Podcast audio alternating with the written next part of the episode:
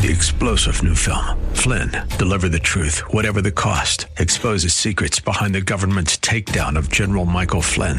Flynn knew what the intel world had been up to. He ordered the first audit of the use of contractors. This set off alarm bells. He told the truth. He was the most dangerous person for Donald Trump to hire. They had to get rid of Flynn. Flynn, deliver the truth, whatever the cost. Available now. Watch it today. Go to salemnow.com. Salemnow.com.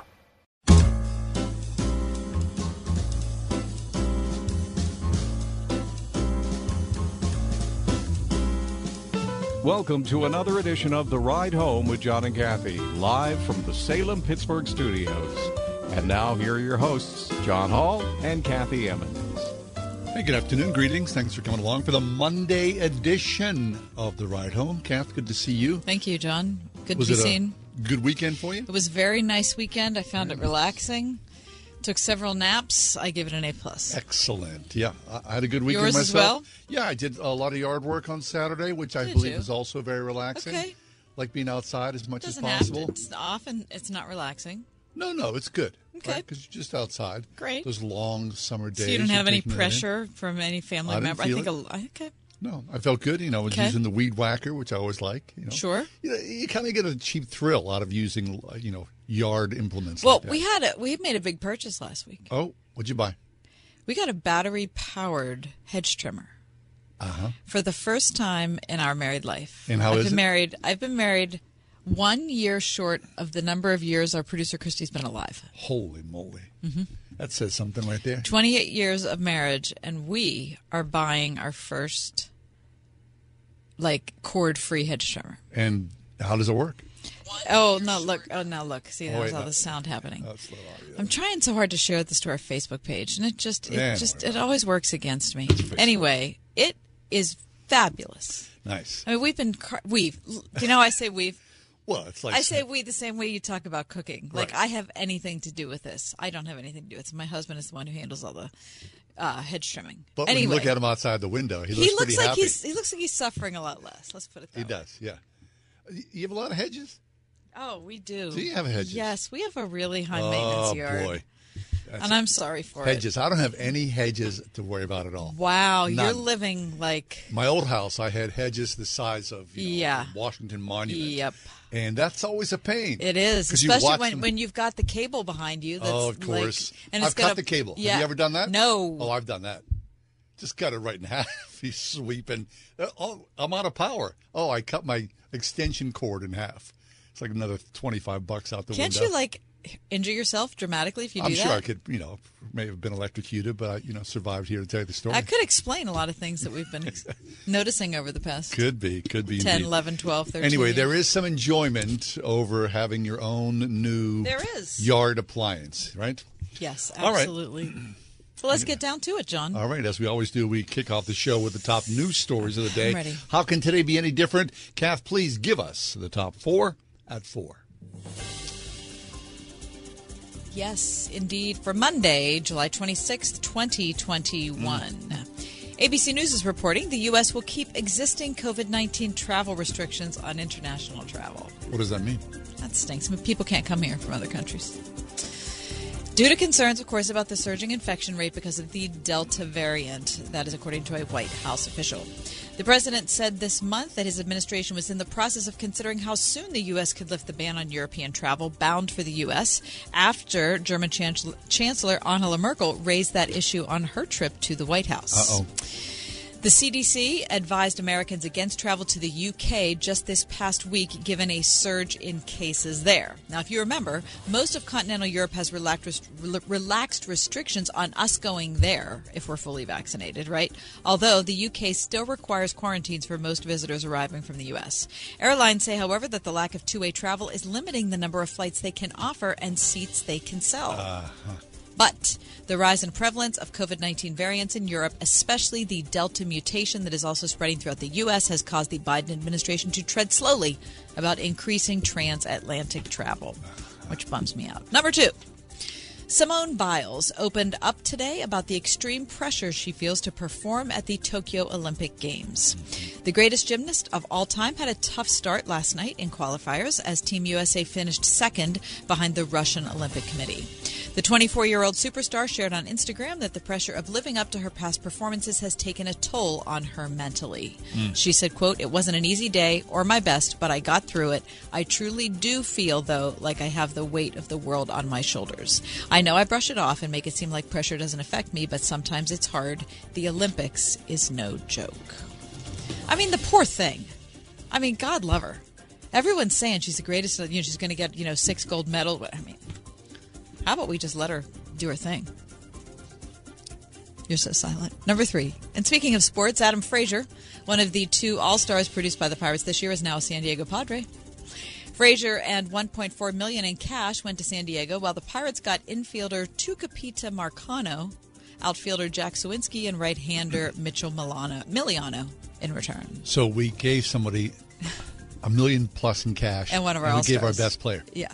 Okay. Good. And number four, a new bronze statue of Abe Lincoln is once again standing tall at the crossroads of Penn Ave and Ardmore Boulevard along the historic Lincoln Highway in Wilkinsburg. The new statue was unveiled Saturday in the very spot where a hammered copper Lincoln statue was dedicated back in 1916.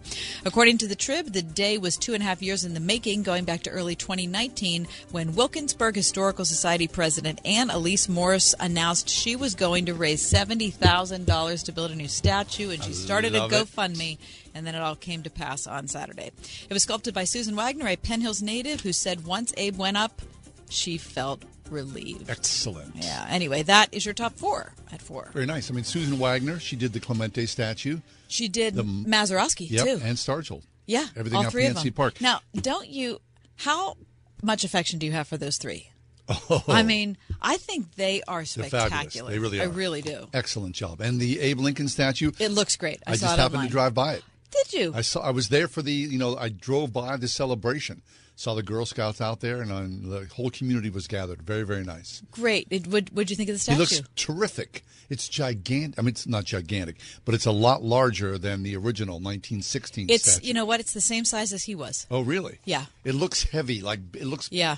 The other one seemed kind of slight. Well, considering it was hit by two different cars and Yeah. all sorts of weather and you name it. It was stolen too, and his And, it, and then, ankles and were then sawed was off ra- as well. Mm-hmm. exactly. It was a century of wear and tear, plus a few misadventures. That's what the Trib called it today. yeah, I'd say that's Uh-huh. misadventure. The new Lincoln statue weighs four times as much as the old one, Okay, so there's the heaviness, Uh-huh, right? and it has a black granite base. Yep. So uh, Abe's gotten older and heavier. It happens to us all Mm-hmm. it's you know he put on the COVID weight. yeah, right. Uh, this new statue weighs 400 pounds. Four hundred pounds. All right, good. Yep. In his left hand is a copy of the Emancipation Proclamation. I mean, I was surprised that you know the Girl Scouts were there, the Emancipation Proclamation is there.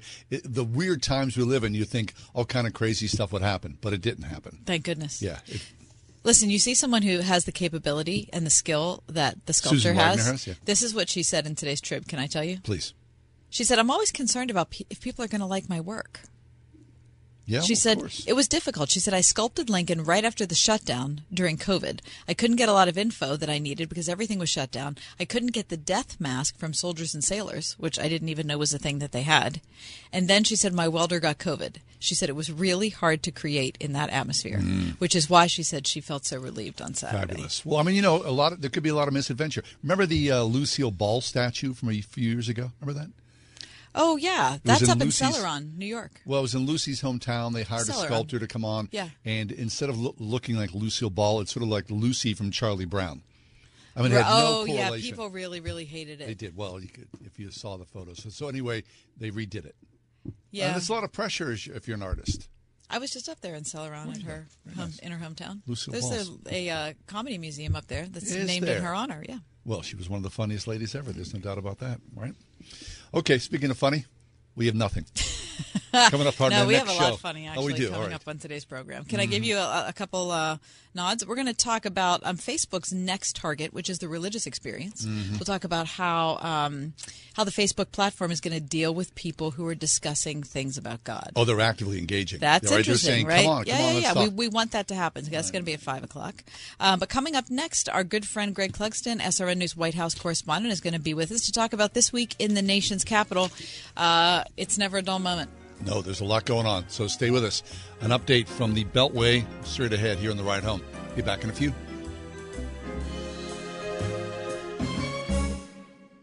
101.5 WORD. The Word of God It's bold, it's direct, it cuts across the grain of popular culture. It illuminates the mind and transforms the soul. Its meaning doesn't change. It applies to everyone, everywhere. Hi, friend. This is John MacArthur, encouraging you to find out what the Bible means by what it says. Join me for clear teaching from God's compelling Word every Monday through Friday, right here on Grace to You. Tomorrow morning at 7 on 101.5 WORD. Let's be boring and do a commercial about cash out refinances. It's Ryan, and our mortgage team will often have a listener say, I think I understand what a cash out refinance is, but can't that be bad for you sometimes? So let's hit on that. As with anything, it's certainly not the right move for everyone. If we don't have to, we don't want to add a bunch of years onto our loan, or increase our monthly payment too much, or pay more in the long run. But because home values have skyrocketed so far up the last few years, while rates have come so far down, we've seen many scenarios where listeners today can pull out a significant chunk of money from the new value in their home, while lowering the years on the overall loan, while lowering their monthly payment, and lowering how much they ultimately pay. The key is to just look at the whole picture and be honest with yourself about your situation. If you're looking for someone to show you your options, we are United Faith Mortgage. United Faith Mortgage is a DB of United Mortgage Corp. 25 Melville Park Road, Melville, New York. Licensed mortgage maker. For all licensing information, go to NMLSConsumerAccess.org. Corporate NMLS number 1330. Equal housing lender. I license in Alaska, Hawaii, Georgia, Massachusetts, North Dakota, South Dakota, or Utah. When it comes to your child's education, do you feel like you have a partner in your current school? Or is it more like you're on your own? As you look ahead to next year, now's a perfect time to consider a quality Christian education with a school who will be a true educational partner for you and your family. Many of our area's finest Christian schools are offering half price tuitions for first time enrollees, like Jubilee Christian School in Mount Lebanon. Find a school that's right for you at wordfm.com slash tuitions. Angie's List is now Angie. Summer is the perfect time to book your next home project. From lawn care to a new patio, Angie makes it simple to connect with pros who can get the job done right. See reviews, upfront pricing, and instantly book hundreds of projects. Plus, when you book and pay through Angie, we'll cover your project up to the full purchase price plus limited damage protection with our happiness guarantee. Check out Angie.com and for more on the happiness guarantee, go to Angie.com forward slash happiness hyphen guarantee.htm. Remember what it was like getting together with your partner for a fabulous night out? It's been too long. Join Word FM aboard the Gateway Clippers Princess for our date night dinner cruise, Wednesday, August 25th. From 6:30 to 9, relax in the company of fellow believers while you enjoy a great dinner, music, and fabulous views of the city skyline. Sponsored in part by Trinity Jewelers. Just $45 a ticket. Don't miss the boat. Reserve your seat now at wordfm.com slash date night.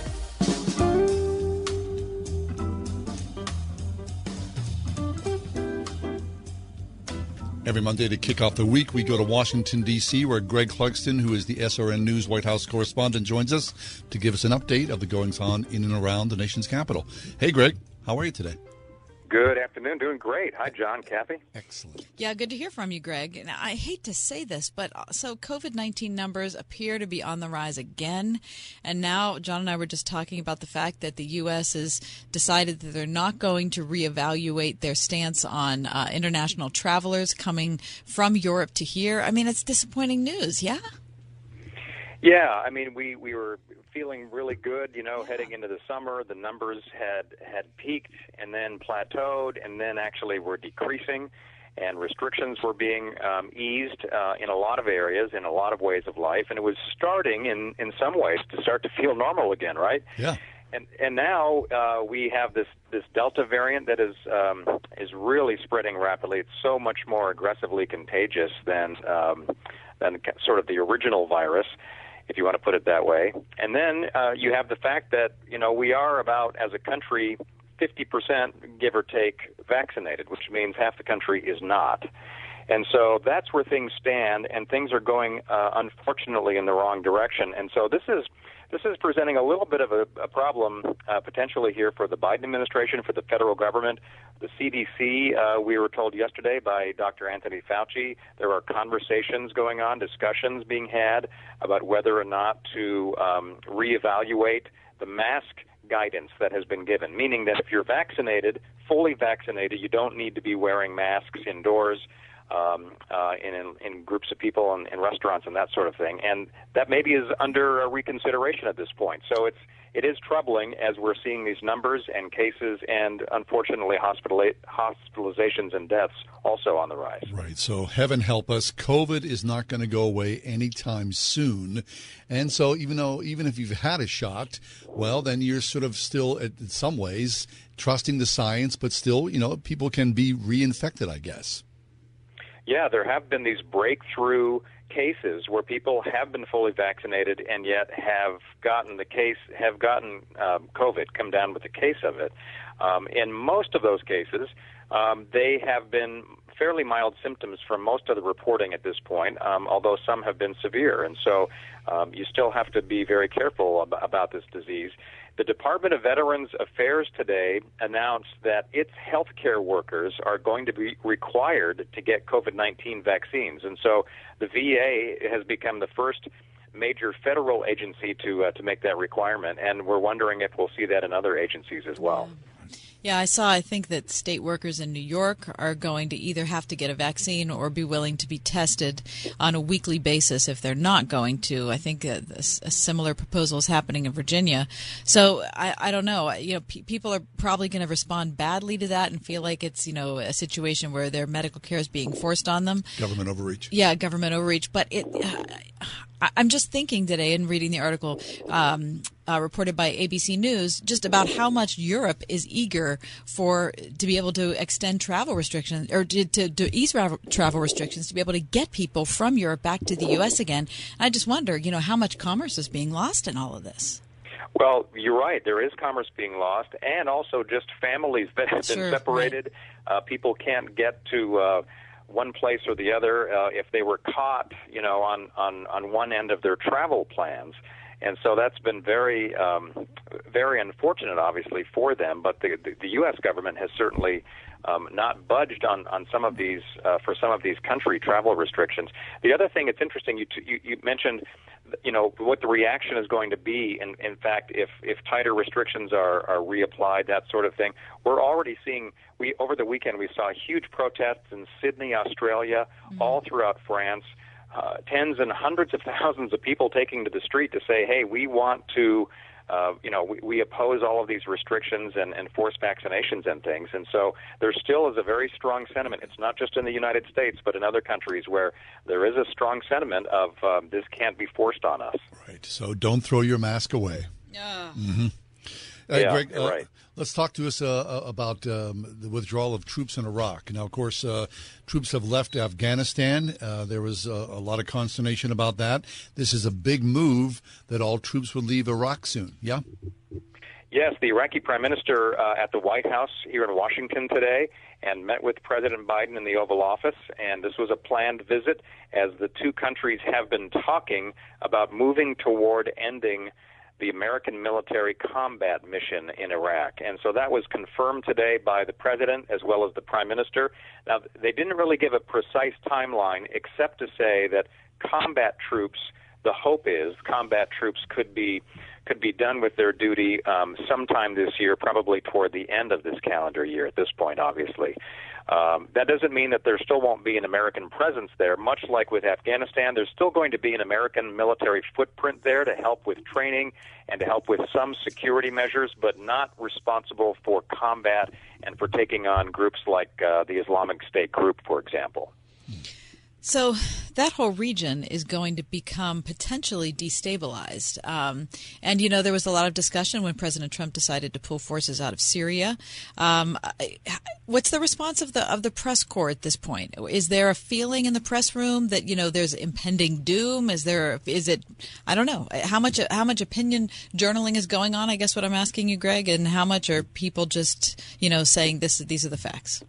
Well, I, I'd say it's uh, it's probably a little all over the map in some ways, Kathy. I mean, you've got some people who are saying, um, you know, we we can't be the you know the world's policeman. We can't be uh, you know responding to every flare up around the globe yeah. um, as the United States um, and that there is a limit to what we can do, and that hard decisions have to be made. Others are saying that we have a responsibility, uh, given some of the, you know, in, in Afghanistan, for example, or Iraq, the investments that we have made over many, many years. um, uh, that we still and, and and in those both of those cases, the, the military is still going to be a partner with those existing governments and security forces, but it's going to look a lot different. You're right, and we're already seeing troublesome developments in Afghanistan, for example, in terms of moves by the Taliban and uh, them retaking control and um, and bringing along the kind of uh, control that they have. So uh, th- these are not easy questions uh, to answer. Um, and and then when you think about the criticism, for example, that President Biden has received from some quarters for his decision to to come out of Afghanistan, you know, one of the questions that the president will ask, and it's a legitimate one, is, well, at what point is it going to be okay, or or, or will it be appropriate to withdraw troops? Um, meaning, there's always going to be a threat by the Taliban or somebody at some point. Um, so you have to just make the decision and go with it at, at one point or the other. Yep. Greg, uh, let's talk for a second about uh, the president's son, Hunter Biden. Hunter Biden's uh, kind of a guy who um, courts controversy. Yeah, can't stay out of the headlines. Yeah, right? no matter what he does. I mean, uh, it's a weird thing, all right, to be a, a, rich man's son. Apparently, his artwork now is being contested, and that uh, has some controversy in the nation's capital as well. Well, it does because uh, he is he has taken up painting. I guess he's been doing it for some time, uh, sort of as a hobby, and uh, probably because of his name uh, recognition and association with now President Biden. Hunter is planning to sell his uh, his artwork, and apparently because of his last name, um, there are there are uh, auction houses that believe they can get tens, if not hundreds of thousands of dollars for these pieces of work. Um, I, I haven't even seen the, seen the art to be honest, I'm, and I'm I'm not sure I could even tell you whether it's good art or not. but the but the issue is whether or not this presents an ethics problem for the White House, for the administration, whether it's a, a potential conflict of interest, whether people might buy the art in hopes of uh, gaining influence with the president or somebody in the administration uh, through Hunter Biden. So it's raising all sorts of questions. Yeah, it's complicated. You know, there have been stories over the years about people involved in the people who are part of the royal family in England who are trying to start businesses or be involved in different organizations, and it always ends up, you know, backfiring in some way. Even though they have, I'm giving them credit for having very good intentions. Their closeness to the queen it's Right. just something that you can't overlook, right? Well- but but it really does infringe on their personal choices, the kind of business they can pursue, the kind of stuff that they can do. Yeah, because you can make a quick buck. I mean, heck, Greg, I'm old enough to remember Jimmy Carter's brother with Billy Beer. I mean, you know, this artwork's kind of the same way in a way. I, I thought the same thing a, a week or two ago when this this story was really starting to percolate, and you know, you think about you know the relatives of presidents or or kings and queens, and uh, you know the extended family that you really can't control in some cases. What the White House has done in this case, you guys, is they have defended an arrangement that has been made with um, with these auction houses in New York City and L.A. That what they would do is the the buyers of the art presumably would remain anonymous, meaning Hunter Biden wouldn't know who's buying the art, and the White House wouldn't know who was purchasing the art either. So therefore, they argue, the White House argues, that would prevent there being some sort of conflict of interest. Okay, I mean, I guess that would work. I guess, it's just it's a. Sh- I mean, you can't ask the president's or the queen's family to shut everything down, can I don't you? know, it's like some But, s- but I- the problem with Hunter is that his background is so sketched to start with before we even got to the art. But the, the the bottom line for me is it's a super rich guy, you know, creating artwork that maybe, you know, if his dad wasn't the president, it'd be kind of meh. And then somebody else who's wealthy buys it and they hang it on their wall and they brag about it. The whole thing's just sort of like tawdry. Well, if the price tag wasn't so high, I, I'd consider getting something, you know, as a Christmas gift for you, John. That's so sweet. I'd rather have your poem. Greg Clugston with us, SRN News White House correspondent. Greg, before you leave us, we always like to throw something. Um, uns, uh, I was going to say untoward, but it's not really I'm untoward. it's just no. yeah, something that you don't We're expect. airing someone's dirty laundry on it's the not air. Not like we're going to put him in a bad spot or something. Greg's comment on okay. this. Anyway, the the subject coming up on the ride home, Greg, is um, people who are trying popular or unpopular cures for insomnia. And I'm wondering if you've ever suffered with such a thing, and do you have something that works for you? No, thankfully, I've not ever had that be a serious problem. There are times when I know if I have uh, have a you know an early morning wake up call or an important appointment that I don't want to miss, and I'm worried about g- falling to sleep, I sometimes will take a melatonin. Oh, yeah. to Does kind that of work just for you? Relax me. Yeah. Um, it's kind of a natural thing, and uh, that's about the only thing I've ever tried before. No weighted blanket, nothing like that. No, I've I've not had to to go to those extremes. Okay. Now we understand that you had to be uh, on camera, perhaps this uh, the, even this morning, very early. Uh, did you have any issue going to sleep last night because of it? Uh, well, you just you just wonder, you know, if the alarm when it goes off at 3:45, Oh, if, if you're going to be there or not. So, yeah, I, I did take a melatonin last night. Funny you should ask. Wait, so you woke up this morning at 3:45? I did. Yeah. Mm-hmm. It's 4:30 right now, Yeah. so it's time for you to Has- go to bed, has- isn't it? Right. You might want to take another melatonin since you're done Yeah, with the ride it's home. going to be dinner and then right to bed. Yep. terrific. All right. Good. Thanks for being with us. Good to be here. Always good. Greg Clugston, SRN News White House correspondent. He's ready for bedtime. You rocking the melatonin? Excellent. You do? Have you had it? I never have used it. Neither have I. I have some in my house though. How about just a glass of milk? Oh, I like think that warm works. milk. No, That's it works. disgusting. It works. Gross. Just saying. We're not doing warm milk. I'll tell you that right now. At Nom Nom, we make real, good food for dogs and cats. And we mean that exactly like it sounds. Real, as in 100% whole ingredients. No dyes, fillers, or preservatives. Just restaurant quality cuts of protein and hand picked veggies. The same stuff you eat. Good, as in irresistible for our four legged family members. The research even says our recipes have higher food to stool ratios, which means they're more digestible and energizing than kibbles and cans. Food, as in recipe after recipe, all prepped and mixed in our kitchens. No flash frying, no extrusion, only carefully selected ingredients individually cooked to seal in maximum nutrition. Dogs and cats, as in yours and yours alone. Each of our meals comes carefully pre portioned and delivered to fulfill your pet's exact nutritional needs based on age, weight management, and sensitivities. Not a calorie more than they need. See? Exactly like it sounds. Try 50% off your first order of Nom Nom Fresh Pet Food at trynom.com slash radio. That's trynom.com slash radio. Where can you find a high quality, locally hand built mattress at a factory direct value? Only here at the Original Mattress Factory. Our factory direct business model allows us to provide a better quality mattress at a better price when compared to mainstream mattress brands. That's because we manufacture our mattresses in our local factories and sell them directly to you, eliminating the middleman markup and saving you money. And we can provide fast local delivery as well as pickup seven days a week at our factory location. Visit an Original Mattress Factory location near you. McQueen Building Company. It's about our people, but it's what others say about us that we really want you to hear. It was a pleasure working with McQueen. Everything we agreed on in the contract was done and done to my satisfaction. I'll certainly have them for any future projects and have recommended them to friends. Jeff works hard, is committed to success, and willing to go above and beyond in his zeal for the best outcome. I highly recommend Jeff, his work ethic, and his commitment to excellence. McQueen Building Company. See our work for yourself at McQueenBuildingCompany.com. At Eden Christian Academy, hope is rising. Hope that is secure in God, that builds faith, and inspires a love that can't be stopped. Eden is where parents find hope in a true educational partner, where students see faith woven into every subject, and where teachers model the love of Christ to every child from pre K through 12th grade.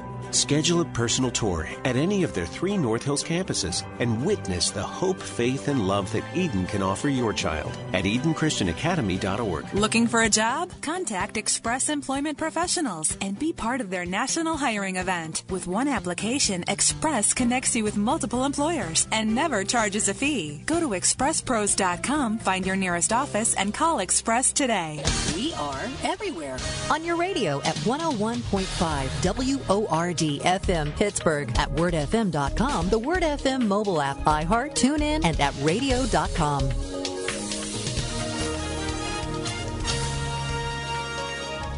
We'll see clear skies for tonight. Expect a low tonight of 63.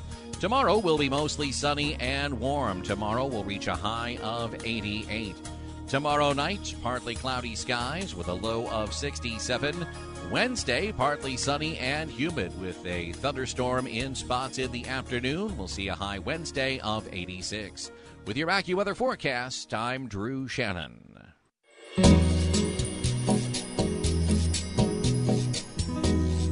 How did you sleep last night? I mean, it was very hot. Mm-hmm.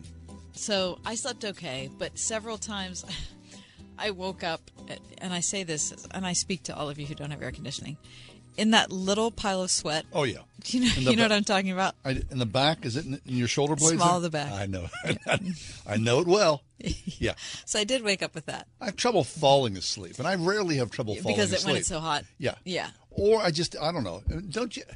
When you get stuck in that sort of mind twist and you're laying there, Especially if something's going on at work or whatever, or something's going on at home. Like if there's if there is A a, worry. particular worry, regardless of what that is, if for some reason it comes and like preys upon you right in the nighttime. Mhm. Yep. At noon, it doesn't seem like it's that big of a deal. No, because you're busy. Right. 2 a.m., it's like an absolute crazy. Nowhere to run, nowhere to hide. All right. So, uh, in your, would you say in your life you've suffered from insomnia at all? Mhm. Yes. Have there been any cures that uh, would Yes. shake you out of that? Yes. Oh yeah. Tell me. Yes, the number one cure was to stop looking at the clock. Really? Yes. Yep. What about your? I mean, I was expecting you to say my eating habits, my drinking habits. Nope. Uh, none of that. No.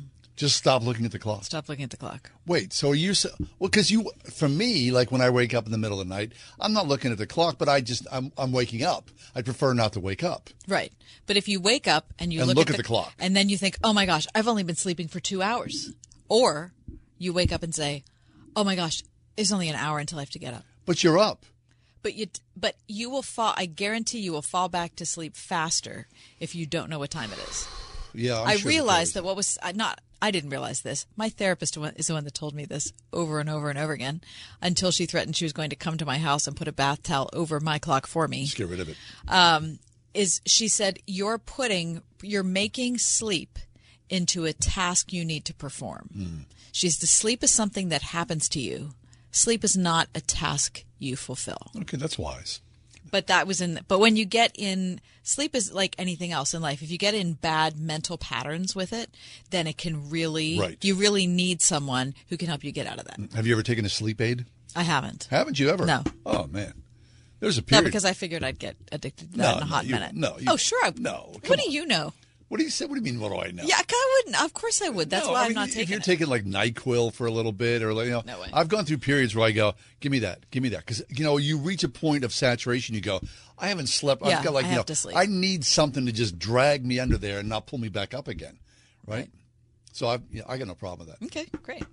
Anyway, I'm not saying you shouldn't have a problem with it. Okay, so what about this guy from The Guardian? So he said that he tried 11 popular insomnia cures. right. I've never heard of this. Some of these things. Okay, tell me. Sprays and roll-ons. Sprays. Yeah, you spray your pillow. Oh, with like. My beauty sleep with the mist, right? Um, I, I, All right. I don't know. I'm not doing that. the pillow spray. Okay. The four seven eight breathing technique, breathing exercises for relaxation. Okay. Yeah, okay. We've, all- I mean, yeah. Breathing exercises are a good thing. Mm-hmm. Yeah. They don't really, they don't put me to sleep though. How about a weighted blanket? I've wanted to try one. Do you mm-hmm. have? No. could Yeah. care Chris, less. do you have a weighted blanket?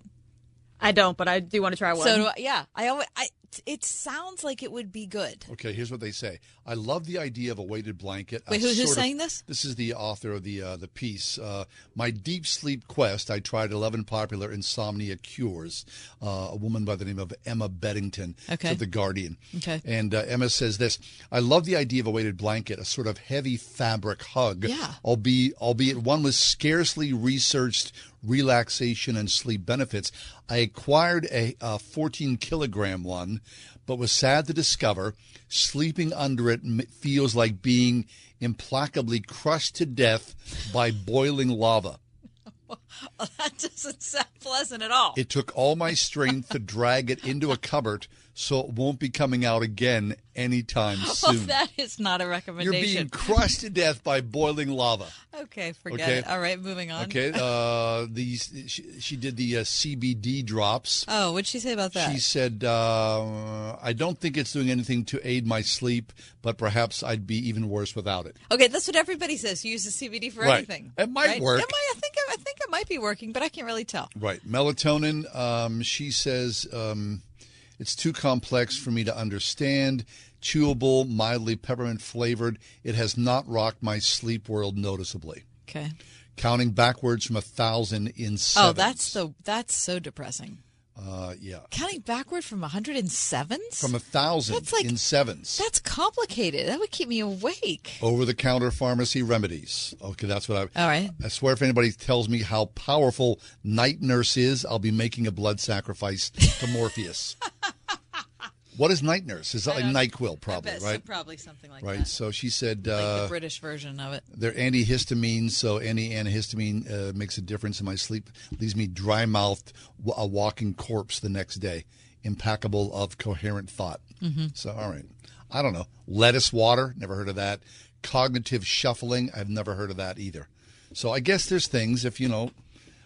Believe me, I'm just taking. Some, I've practiced cognitive shuffling from four to six weekdays. lift up your feet. Come on, pick up your feet. it's not guys. making me sleepy, though. I hope you don't have insomnia, because boy, that's rough. All right, coming up next, the Olympics. Why faithful fans are drawn to Olympians. That's next in the Ride Home. 101.5 WORD. Everywhere you go, anywhere you go, Word FM goes with you. That's because we're no longer trapped inside a radio. We're now everywhere you are, and you carry us around in your pocket. We're ubiquitous. There's an app for that, right? On TuneIn, on iHeart, on our own app, on WordFM.com. The iPhone. The iPhone. The iPhone. iPhone. On your iPad, iPhone, and Android. We're always with you because we're inside your pocket. Whatever you do, don't lose us. 101.5 WORD. It's finally time to replace that old leaky roof. Or how about some new siding? You can count on Windows or Us, the area's premier exterior replacement company. With over 50 years experience in the home remodeling industry, Windows or Us offers repair and replacement for roofs, siding, gutters and downspouts, windows, entry doors, even decks. A leaky roof left unfixed can lead to mold and mildew. Maybe you've lost siding during the recent windstorms. Don't put those repairs off. Windows or Us offers 12 months, no interest financing, and no processing fee through Dollar Bank. Want new factory direct replacement windows for your home or office? Choose from 100% vinyl, commercial aluminum, wood, and composite. And how would you like to never clean your gutters again? For a limited time, get a free gutter filter with the purchase of complete siding and roof replacement. Offer valid through 83121. All with 12 months, no interest, no processing fee, and backed by the best warranty in the industry. Schedule your free estimate and inspection today at windowsruspittsburgh.com. That is windowsruspittsburgh.com. This summer, we all want to reconnect with friends and family. And the team at Legacy Box can help you make the most of your time together by enabling you to revisit classic memories while creating new ones. Legacy Box is an affordable way to have footage of family milestones trapped on home movies and photos safely stored on a thumb drive, DVD, or the cloud. The process is remarkably simple. Just follow the guide from Legacy Box's all inclusive kit, and their experienced team will create digital copies of your videotapes, film reels, and photos. Soon you'll have everything saved on the format of your choice, along with your originals. Imagine highlights from the past digitally preserved and always ready to share. Even better, Legacy Box is offering 40% off this week. Visit legacybox.com slash lbox to take advantage of this limited time offer and ensure your past is always within reach. That's legacybox.com slash lbox to save 40%. legacybox.com slash lbox. Cornerstone Prep in West Mifflin provides preparation for life, supporting the goals of Christian families across 15 South Hills districts. At Cornerstone Prep, pre K through 12th grade students are equipped through biblical discipleship and authentic education that features the arts, sports, AP, and dual credit courses, and a heavy STEAM emphasis that ensures Christian students are fully ready for life after graduation. Now offering five day pre K for three and four year olds. Cornerstone Prep, preparation for life at cornerstoneprep.net. Are you watching the Olympics? Uh, yes, I am. I'm loving every second of it. I soaked up hours of it this weekend. Feels good, Okay, doesn't so it? listen, I, t- I took in judo for the first time. Judo? Uh huh. Taekwondo. Yeah. Uh, triathlon. Um, of course, women's gymnastics, Mhm. swimming, uh, synchronized diving, That's a lot. and archery. Yeah. It was a big weekend. Big weekend. Here's my problem. I'm watching these like finely tuned world class athletes while I'm eating a bag of Lay's. Yeah, I know. That's a little What is the problem. there? That's a problem. Well, what about the uh, current Olympians and their walk in faith to Olympians in the past? Well, Clayton Trutor is with us. Uh, Clayton teaches at Norwich University in Northfield, Vermont, the author of Loserville How Professional Sports Remade Atlanta and How Atlanta Remade Professional Sports. But he's got a terrific piece online at Christianity Today from Eric Liddell to Allyson Felix Why Faithful Fans Are Drawn to Olympians. Clayton, welcome to the show. Thank you for having me on this afternoon, and thanks for reading my piece in Christianity Today. My Yeah. pleasure. Thank you. Uh, Clayton, tell me, have you taken in Olympics this weekend? Oh yeah, I've been dabbling in a lot of different sports. I only see once every four years. I watched a bit of beach volleyball. I watched some judo, like you guys were talking about. Yeah. I watched some taekwondo. It's great. I mean, these are sports I don't know well. I basically follow the big four sports essentially, but it's nice to get a, to touch in and check in on these every once in a while. Both with the summer and winter Olympics, it's a great great opportunity for a couple of weeks each Yeah. year. Afterwards, I'm always left thinking, oh, I should really embrace this or that, but you know, it's kind of a fun little novelty uh, every every once in a while. Exactly. Obviously, there are many people who are deeply invested in those particular sports, but just as a casual observer, it's a fun thing to see, and a, a particularly fun thing to see so many uh, fine Christian athletes particip- participating in these events. Yeah, and I thought about you over the weekend, knowing that you were going to join us today, because you know you wrote in your CT piece about Chariots of Fire and Eric Liddell. Um, talk to us about that for our audience who doesn't know this film, and you rightly said probably the greatest sports film ever made, and Eric Liddell. Tell us about him. Eric Liddell was a uh, Scottish, um, he was Chinese-born uh, missionary. Uh, his, he was actually born in China. His parents were missionaries in the late 19th century. He was a, a great Olympic runner, a sprinter in the 1924 Olympics in Paris. He was scheduled to run in the 100 meters, which was his specialty, but he refused to because the opening heats were held on the Sabbath. So he traded events with one of his teammates, Harold Abrahams. Um, and uh, Liddell ended up winning the 400 meters, an event he had never competed in at an international level. Um, for a short distance sprinter, competing in such an event is very difficult because there's a tendency for them to just to just run out of gas on, on, on a longer event. And the film Chariots of Fire covers the friendship and the efforts of the devoutly Christian Liddell and his, his Jewish friend Harold Abrahams, uh, who were both members of the uh, British Olympic team in 1924. And and, and as as you said, I, I think it's the best sports mil- movie ever made. It's such a vivid portrayal of the time and place. It's a vivid portrayal of, of the rigors of being an athlete, and it also has a fantastic Christian message too. It shows someone who's a public figure uh, embracing the principles of Christianity in their public life and using sports as their ministry. Hmm. So he decided, Eric Liddell did, to forego the 100 meter uh, competition uh, because it was happening on the Sabbath day. And that is a, you know, one of the main features of the film, uh, Chariots of Fire. But talk about Eric Liddell after his um, running career was over. Talk about what happened to him. less than one year after he wins his gold medal in Paris in 1924, he returns to China where he was born and takes up work as a missionary, serving the poor, spreading the gospel. Eventually, during World War II, when China is invaded by uh, Imperial Japan, he is taken prisoner. Uh, he ends up spending the last two and a half years of his life in a, an internment camp in Shandong province in northeastern China, and he eventually dies of a brain tumor in February 1945, just a few months before American forces liberated the base. Um, his death was, was mourned not only in Scotland, but also worldwide because he'd been such a, an inspirational role model for Christians throughout the world because of his principled stand during the 1924 Olympics. And the film Chariots of Fire, when it, came out in 1981, helped bring back um, his story to a larger public as well. You know, when you watch sports, whether they're the Olympic sports or you know baseball or football, often what we'll see, you know, and I, and I watch a lot of baseball, so you know you'll see somebody hit a home run, they cross home plate, and then they point to the sky, they Mhm. point to the heavens, you know, and you think, oh, that's interesting, and I wonder what that is, especially as a believer, we see that, and you kind of think we self-identify, and you kind of go, that's my guy, he believes what I believe. Wh- What is it about that that we would care about God in And we don't, sports? and we don't know what they mean. No, yeah, but the point of this guy, you know, it could mean anything, right? Yeah, I mean, I take that to be their personal ministry in many respects.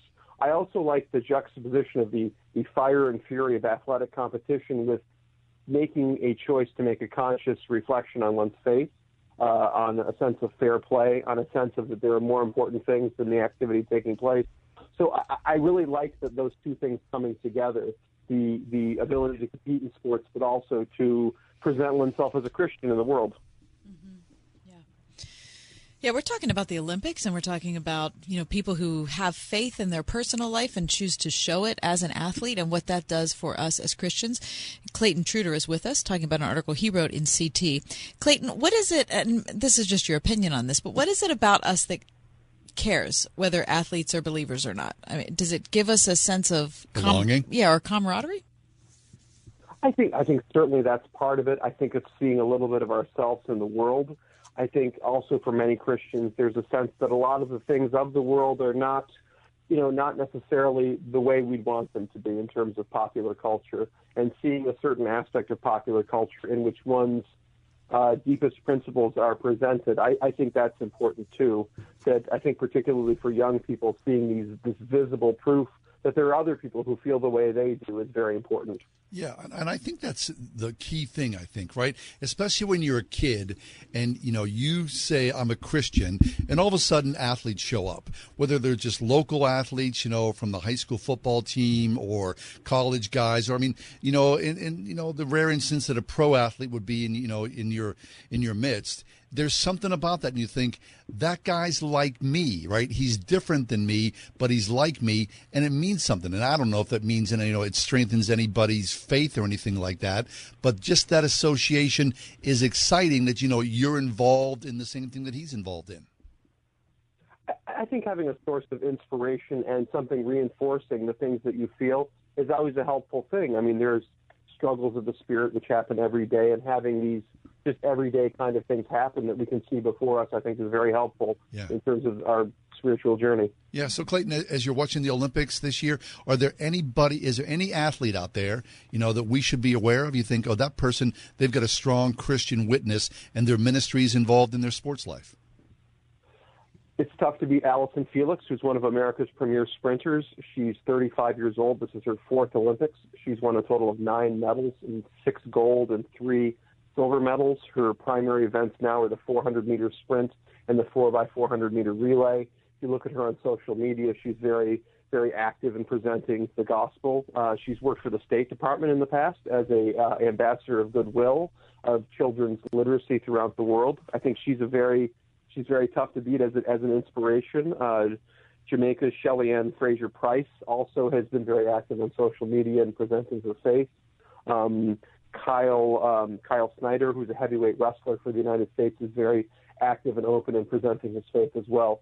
So everywhere you look, there are great examples, not just from the United States, but from from many other countries throughout the world. Um, the Australian and New Zealand uh, uh, teams from Australia and New Zealand also have very many uh, open Christian athletes too. Um, it's yeah, there's there's lots of places to look for inspiration in these next couple of weeks. I love it.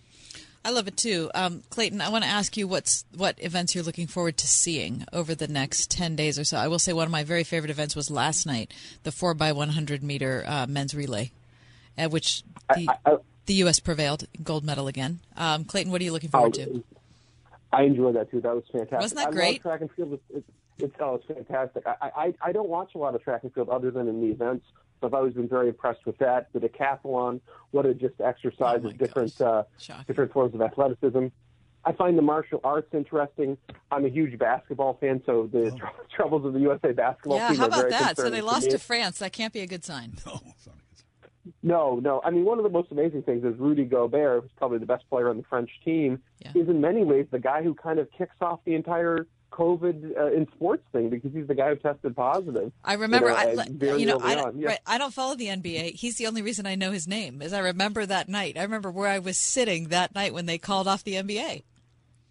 Yeah, he, he suddenly became like one of the five most famous guys in the league as a result of that. Um, so it's, it's, a, it's an odd bookend. Yeah, you, you take your fame how you can find it, I, I guess, guess. right? COVID or not. Yeah. yeah. Hey, Clayton, thanks for being with us. I mean, I appreciate the conversation and, you know, a deeper dive into Christians, past and present, we should be aware of as the Olympics uh, move forward this week. Thank you. It's a genuine pleasure speaking with you both and a blessing to be on your show. Thank you so much Yeah. for your time. Certainly, the pleasure's been ours. Clayton Trutor, he is uh, the author of Loserville How Professional Sports Remade Atlanta and How Atlanta Remade Professional Sports. We'll take a quick break, come back. Uh, speaking of the Olympics, um, the Koreans are in a little bit of hot water in uh, their assessment of world powers. We'll talk about that next.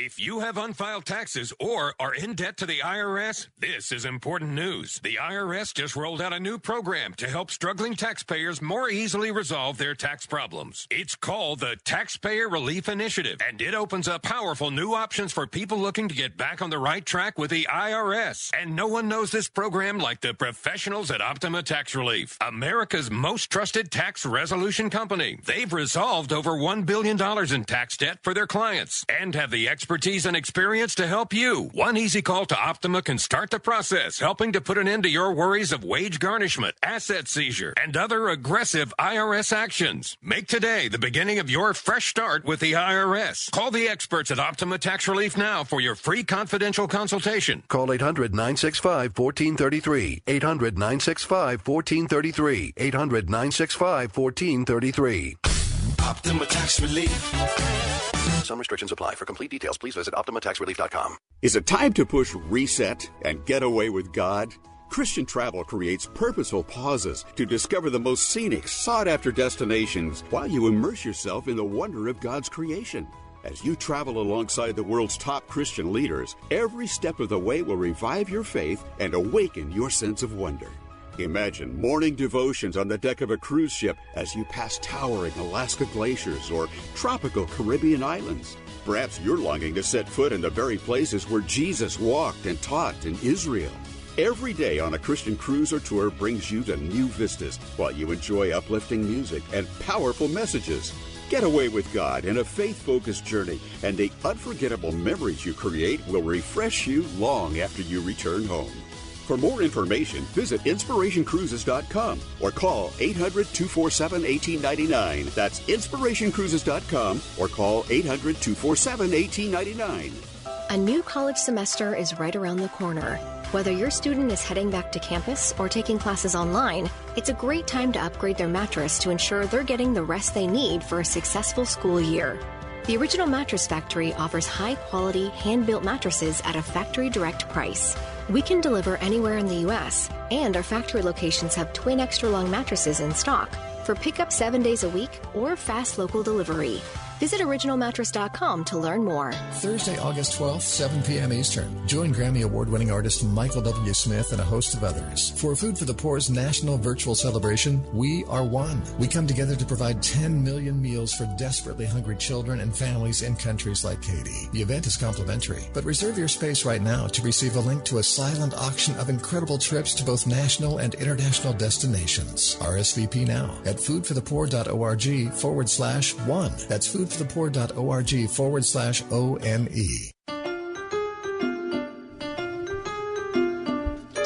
a South Korean television broadcast that used, quote, inappropriate images for some countries in its Olympics coverage has apologized after the photos sparked criticism. I'm reading today from today's The Washington Post. Bryan Pietsch is the uh, the reporter here. In photos during the opening ceremonies, as all the nations went by, photos for South Korean uh, broadcasters showed famous buildings and statues of the K pop group BTS. But for other countries, they raised a few eyebrows. A piece of salmon was shown for Norway. Okay, so so the Norwegian athletes are walking out, Right. and they show like A piece of salmon. This is this is what we identify the country with. Right. Okay, that's good. Salmon's delicious. hmm And um, uh, what looked like pizza, topped with what looked like pepperoni and Canadian bacon and olives, was displayed for Italy. Other I don't. I don't. Okay, that's fine. I don't Uh, know. Okay.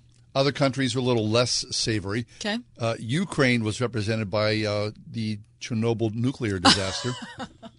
Haiti's image showed demonstrators in front of a burning street following Oh, the recent no. assassination of the country's No, president. no, no, no. Mhm. Uh, Romania was portrayed by a photo of Count Dracula, And next to the footage of Mongolia's delegation was a picture of Genghis Khan.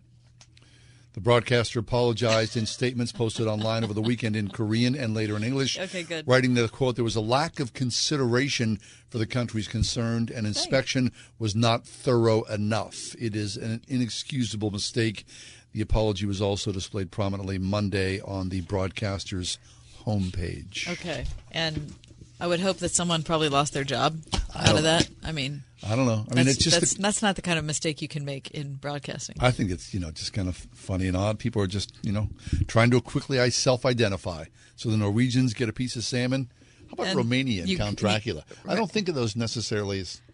Well, I, that's not the first thing I would think of in Romania, but Right. that's you know, I, I think what's cool is what's cool about the whole story is that it shows a cultural you know sort of overview, a bias, if you may. About Sure. how we look at the world. Yeah. Now, right, if this was bro- if, if an American broadcaster had done this, Oh, this would have been they- worldwide oh my gosh, news. Yes, there would have been hand wringing. There would have been he would have or she would have been fired before they How went to you, commercial right? break. But because it's South Korea, you know, internally they're probably embarrassed. There's apologies. Maybe someone lost their job, but it's a minor story.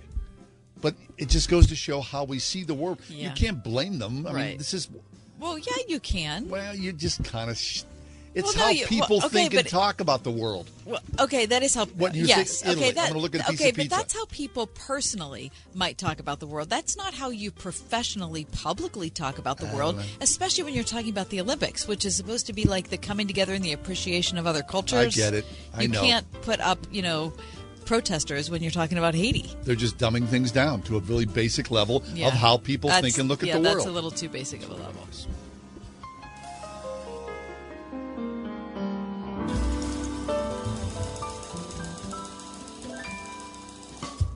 101.5 WORD FM Pittsburgh. On your smart speaker by saying play the word Pittsburgh and on your phone via the Word FM mobile app, iHeart, TuneIn, and at radio.com. With SRN News, I'm John Scott. President Biden and Iraqi Prime Minister Mustafa al Kadhimi say they've come to an agreement to end the U.S. military's combat mission in Iraq by the end of the year. is critical for the stability of the region, and our counterterrorism cooperation uh, will continue even as we shift to this new phase we're going to be talking about. Speaking from the White House, the president says any further role in Iraq would not be in a combat role. The U.S. will advise and train Iraqi forces.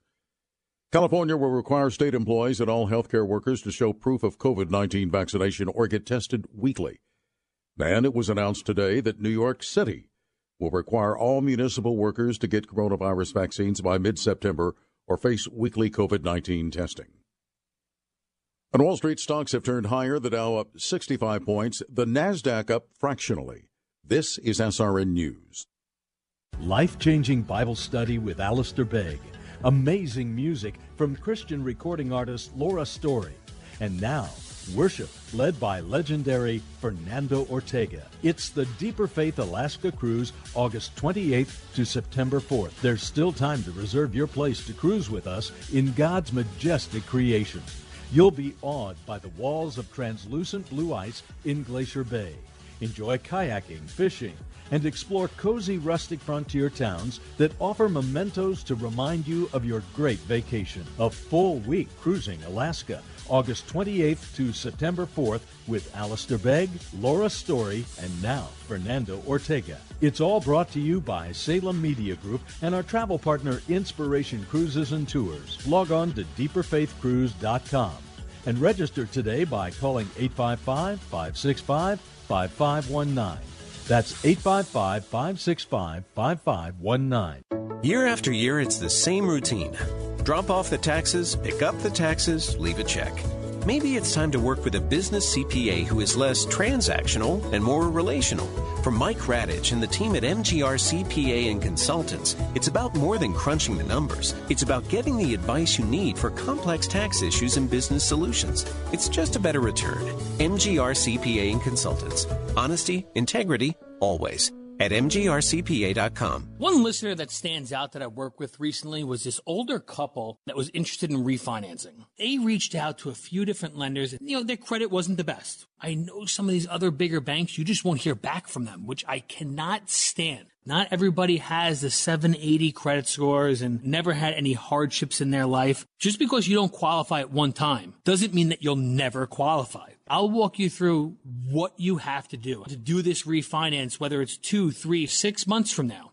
Back to that older couple, we worked with them for months and months to improve their credit. And we were able to get the loan done. We were saving them hundreds each month, thousands of dollars a year. Finally got themselves into a situation financially that they can handle and they could start saving money each month for retirement. At the end of the day, they just could not be happier, which just put a huge smile on my face. We are United Faith Mortgage. United Mortgage Corp, Melville, New York. MLS number 1330. Department of Banking. Mortgage Lender License number 22672. When it comes to your child's education, do you feel like you have a partner in your current school? Or is it more like you're on your own? As you look ahead to next year, now's a perfect time to consider a quality Christian education with a school who will be a true educational partner for you and your family. Many of our area's finest Christian schools are offering half price tuitions for first time enrollees, like First Baptist Christian School of Butler. Find a school that's right for you at wordfm.com slash tuitions.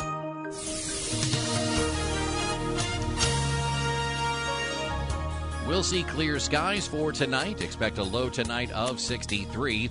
Tomorrow will be mostly sunny and warm. Tomorrow will reach a high of 88. Tomorrow night, partly cloudy skies with a low of 67. Wednesday, partly sunny and humid with a thunderstorm in spots in the afternoon. We'll see a high Wednesday of 86. With your AccuWeather forecast, I'm Drew Shannon.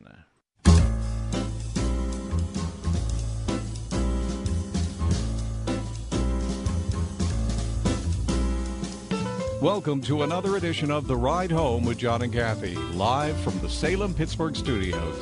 And now, here are your hosts, John Hall and Kathy Emmons. During the uh, pandemic shutdown, I think a lot of us went on streaming services and we gathered together with our local congregations. Now, uh, Facebook, of course, saw that, kn- knew that, and they have started an initiative with major denominations around the world to engage exclusively with different denominations. I'm reading uh, from today's New York Times. Headline is Facebook's next target, the religious experience. So they talk about uh, the church Hillsong.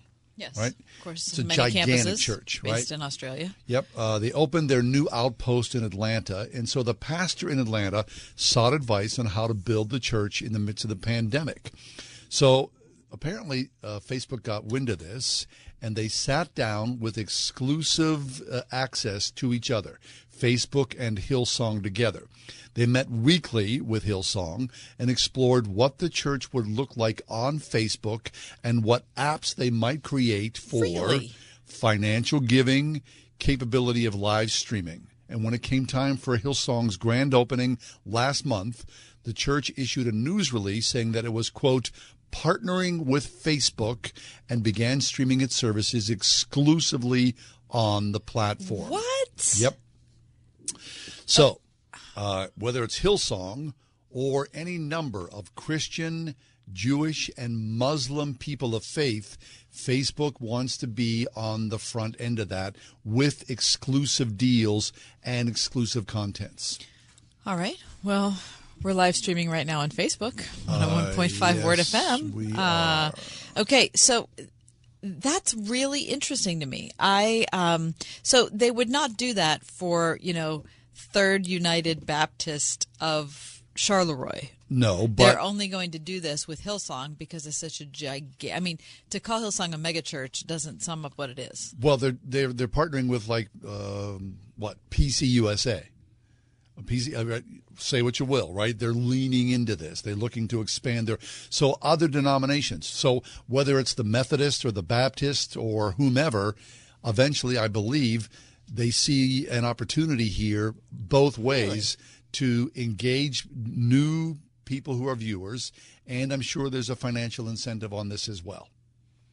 Well, I wonder what that financial incentive is. Well, I would imagine if you're exclusively on Facebook and your congregation, like Hillsong, I don't know how many people that is, they've got a Give Now button. Mm-hmm. So if that's the case, Facebook's going to take a percentage of the Give Now button, right? So they see that opportunity.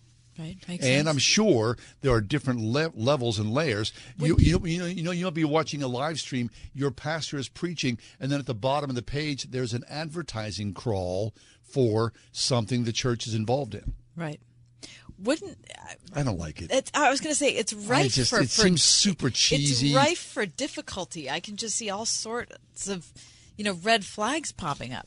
I mean, look, I know that you know Facebook recently went over a trillion dollars in value, so they're you know expanding their reach.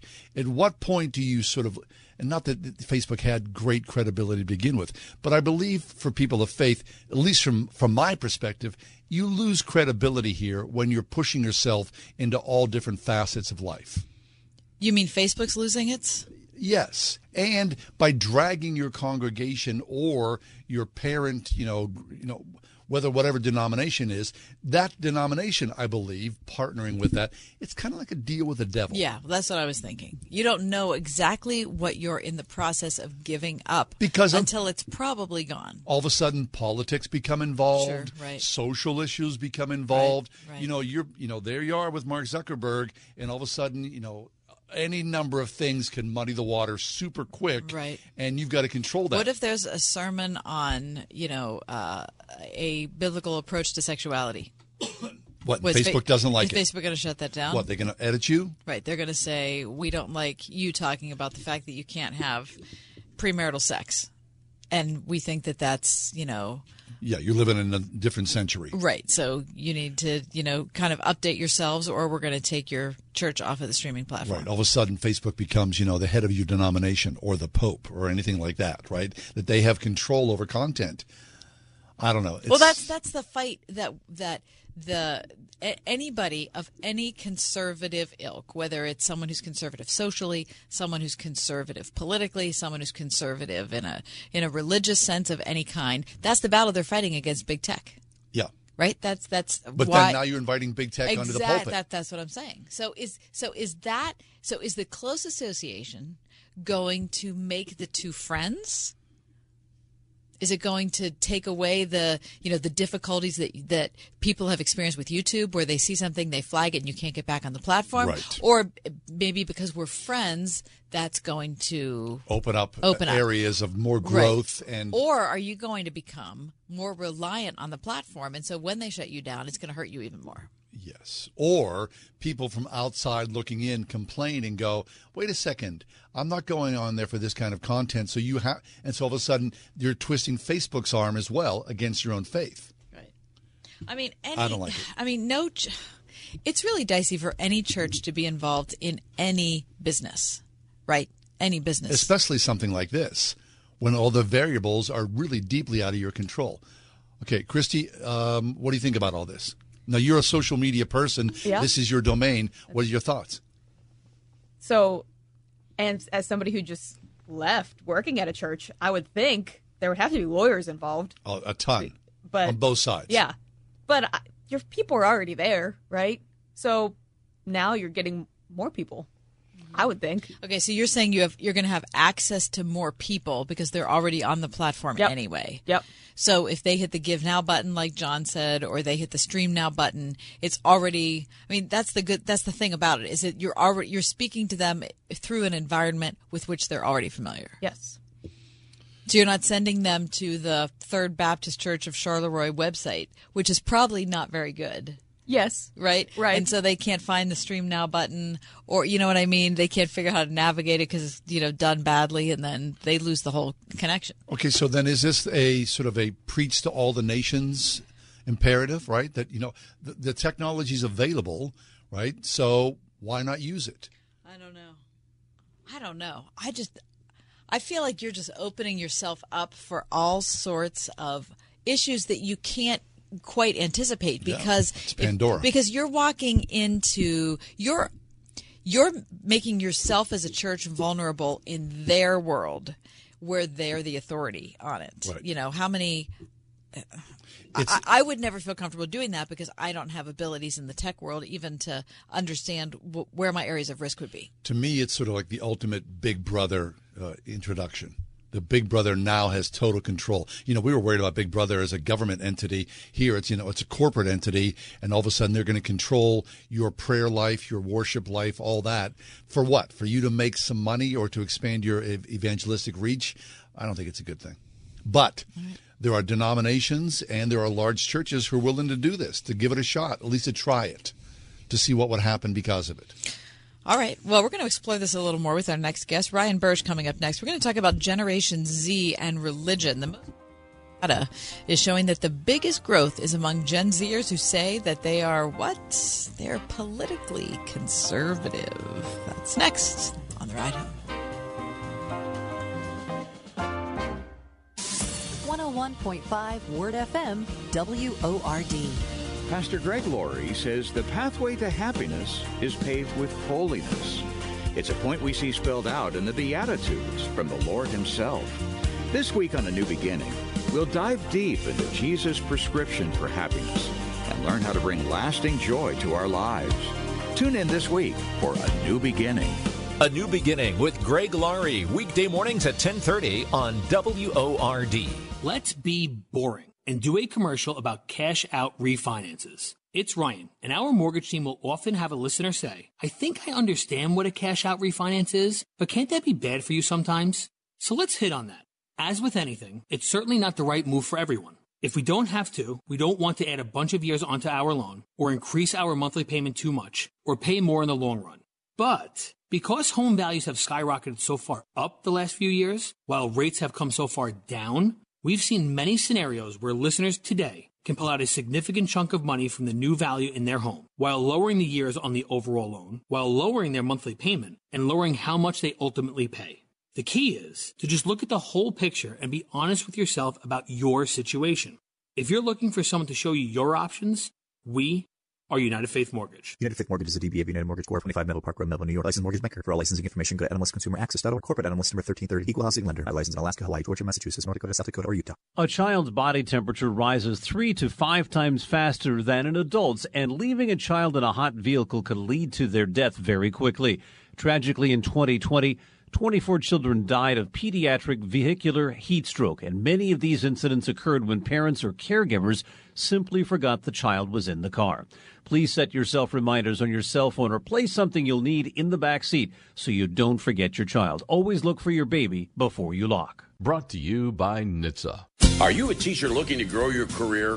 Waynesburg University offers a Master of Education with multiple areas of concentration, as well as certification in special education. Classes start every semester. Financial aid is available. Visit waynesburg.edu. Hi, this is Robert Jermolowski, owner of Doing It Right Roofing, Siding, Remodeling. Looking for a new roof or siding upgrade? Call us for a free estimate at 724 New Roof or visit roofingcontractorpittsburgh.com. Remember what it was like getting together with your partner for a fabulous night out? It's been too long. Join Word FM aboard the Gateway Clippers Princess for our date night dinner cruise, Wednesday, August 25th. From 6:30 to 9, relax in the company of fellow believers while you enjoy a great dinner, music, and fabulous views of the city skyline. Sponsored in part by Trinity Jewelers. Just $45 a ticket. Don't miss the boat. Reserve your seat now at wordfm.com/date night. Gen Z. Gen Z. Dr. Ryan Burge is with us. Dr. Burge is assistant professor of political science at Eastern Illinois University. His research appears on the site Religion and Public Life, and also he's got a wonderful book that sort of centers in many ways about this conversation. Hey, Ryan, welcome back. Hey, thanks for having me. Okay, so every time you come on, we talk about numbers and graphs and like nerdy data stuff. Um, so let's focus today on Generation Z. Okay, first off, um, w- what age are we talking about, Generation Zers? So 1996 or later born, which Okay. means operatively between 18 and 25 years old, because we don't survey people under the age of 18. So Got that's it. really we're talking 18 to 25 year olds. Okay, so 18 to 25 year olds. Um, let's talk about what we know about their. Ch- can we start off with church attendance? Yeah, church attendance. So about 45% of Generation Z say they attend church never or seldom. um, w- which is almost half. Uh, and on the other side of the spectrum, about a quarter of Gen Z say they attend church weekly or more than once a week. So 25% weekly, 50% almost seldom or never. So definitely very irreligious when it comes to attendance. Right. But I wonder, you know, Ryan, um, even before the polling took place, was that unusual? I mean, a lot of young people just don't go to church, period. Yeah, but we have data going back to 1972, so we can sort of track from at least that point Okay. forward. Yeah. And we know that this is the least religious in terms of behavior, belief, and belonging. The least religious generation Really? we've seen since we've had polling. And I think if you look back historically, you can kind of guess that prior generations, let's say in the 30s and 40s and 50s, were more religious than our current crop of Generation Z. Okay, so before we talk about um, how a group like that is reached, let's talk about any data you have on how they ended up this way. So, why are they as irreligious as they are? So this thing's been happening in American religion that's sort of subtle, and I don't think a lot of people talk about it because it's less dramatic than the deconversion or conversion stories. You know, a lot of people think like, oh, you know, I was an evangelical Christian, and I read a Chris, you know, Christopher Hitchens book, and I became an atheist. That's actually not what happens. Like those are actually fairly rare when you look at the data. What honestly happens is a lot of people are being raised without religion now and just never picking it up as they move into adulthood. So what we're seeing is sort of generational replacement. Older people are dying off that are, you know, only 20% secular and being replaced by a younger generation that's 45% secular. And that's how America is sort of becoming more secular over time. So it's almost become like a her- heredit- you know, hereditary thing or genetic thing Mm. just passed down from generation to generation. Now people are born, the default used to be you were born Christian, right? Whether it be Catholic, Protestant, whatever it was. Now we're seeing huge numbers of people being born without any religious affiliation and just never taking it on as they move into adulthood. Really? Okay, so whether it's Christian then or some other spirituality, is that the same thing across the board? Or, you know, that other spirituality, does that fill the gap? So the, there's this weird category in, in polling we call SBNR, spiritual but not religious, mm-hmm. is, is sort of like this catch-all. And we do see a lot of that, but it's hard to quantify in surveys. It's things like people who care a lot about astrology and read their horoscope and talk about crystals and healing and auras and nature and you know Mercury being in retrograde and things like that. Right? We're seeing a lot more of that. It's just we're it's hard for us to get polling questions put together that can really kind of grab onto the amorphousness business of all that SBNR stuff. And the other thing is, if we want to track religion, we really have to ask the same questions in the same way we've been asking them for 30 or 40 years so that our metrics don't change, right? Our questions don't mm-hmm. change so we can have a, a baseline. So we have to keep asking what we've always asked, but then ask new questions to figure out what these SBNR people are up to. Okay. We're talking to Dr. Ryan Burge, Assistant Professor of Political Science at Eastern Illinois University. His research appears on the site Religion in Public, and he tweets at Ryan Burge. You can find him there. Um, Ryan, let me tell you a story and kind of get your feedback on it. Um, I am on staff at a church that's on a college campus, and so the Generation Z crowd is a is a is a crowd that I spend a lot of time with and one that I care a lot about. I also have two kids that are of that age. Um, and I was in the university bookstore maybe, I don't know, four weeks ago. And I'm just looking around. I kind of like to see, you know, how they display their stuff, the kind of books that they're putting out, the kind of stuff that they're recommending to students. And I ended up in the astronomy section. I like astronomy, so I wanted to check it out. Kind of small section.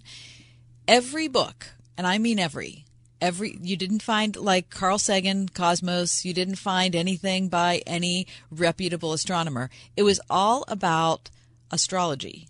It was all about um, uh, Wicca. There was a lot of Wiccan stuff there.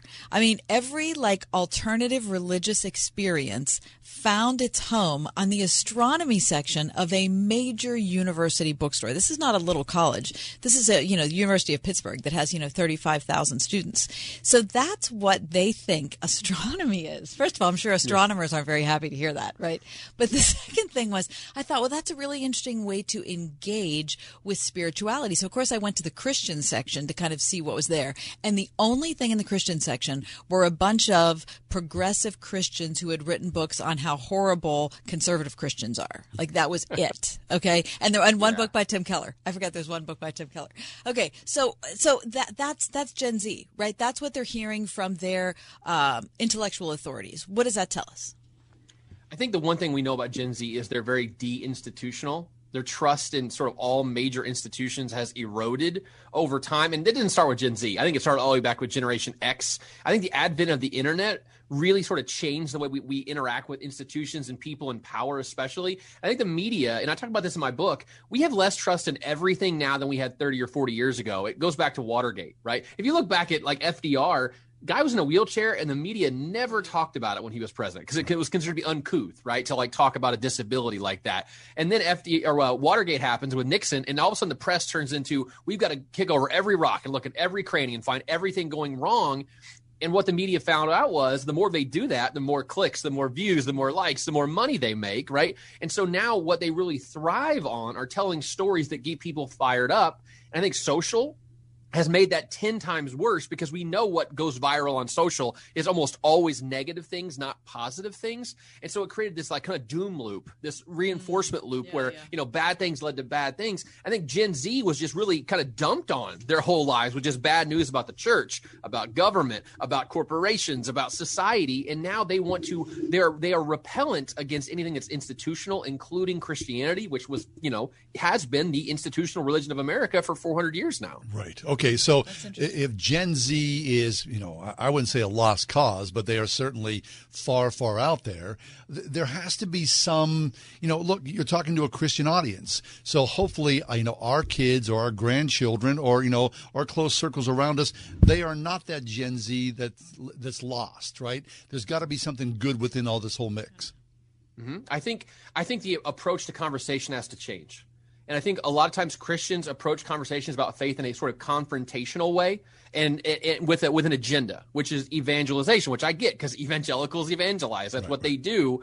I think the issue with that though is that automatically puts your conversation partner back on their heels and they're already trying to find a way to change the subject or get out of the way right? So the way I've been talking about all things in life right now, including matters of faith and politics and religion and all this stuff, is I'll say, you know, how did you get there, and, and why do you believe these things, and why don't I believe the th- the same things that you do? You know, how did you come by? So what that does is it allows them to tell their story and I think sometimes when people tell their story out loud, they start realizing, wow, that part doesn't make a whole lot of sense, or I haven't really thought through why I do what I do. And in some ways, you're almost you're helping them talk through their own faith situation. And I think that makes them much less defensive and much more open to trying to explain themselves because everyone likes to talk about themselves. Yeah, and I also think that we are selling ourselves short and we're being disingenuous if we don't take some responsibility for why Gen Zers are the way they are. I mean, so if my kids are that generation, then there's something about my generation that has caused them to reject Christianity and a religious experience in those huge numbers. And so that means that it's time for us to take some time to like some self-assessment, some reckoning some repentance.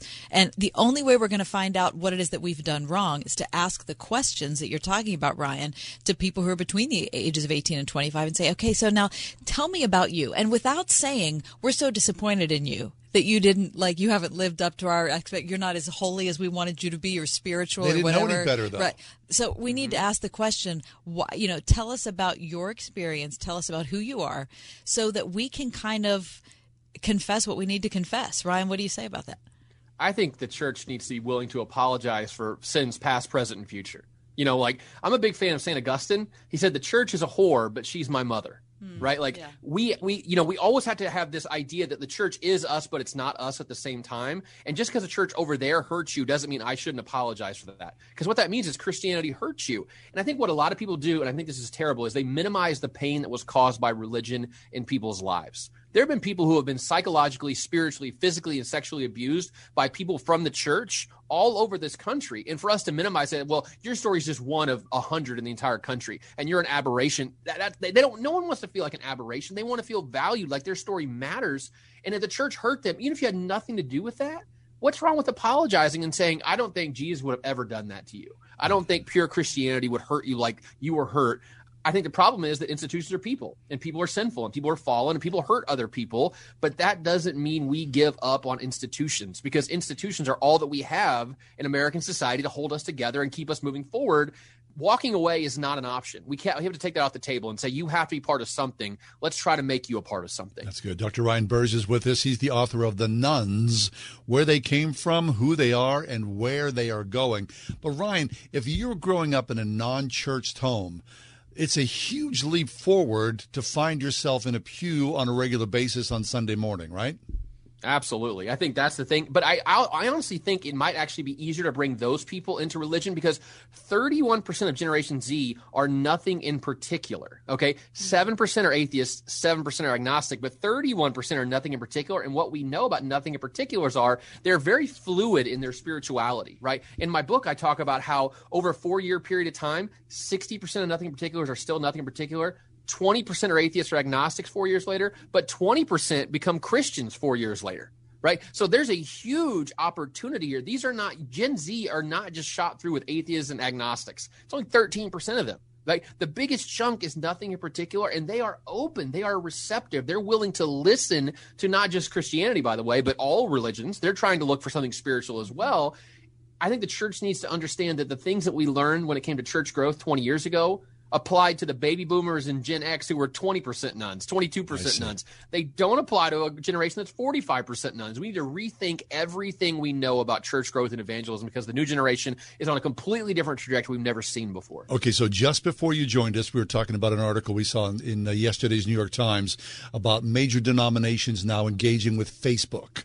All right, Mm-hmm. so um, when you look at that, I mean, is there any viability there for you now? I mean, you know, Hillsong Church working on Facebook, is that going to draw new believers into the fold? What do you think? I, I think it's going to do the opposite. I think that was the most hand-fisted operation, and I talked to a reporter about this earlier today. The fact they're going to charge people nine ninety nine to have premium features on Facebook. Facebook doesn't need nine ninety nine from anybody. They make billions of dollars a year, and they're trying to exploit faith to make money. And I think the most interesting detail about that whole story was the church rejected the opportunity to put ads in their live stream for their worship service. Right. Like, think about that. Someone from Facebook went to the pastor and said, "We want to put a, an ad in the middle of the live stream of your worship service." Like, that shows you how ham-fisted the Facebook people are when it comes to matters of faith.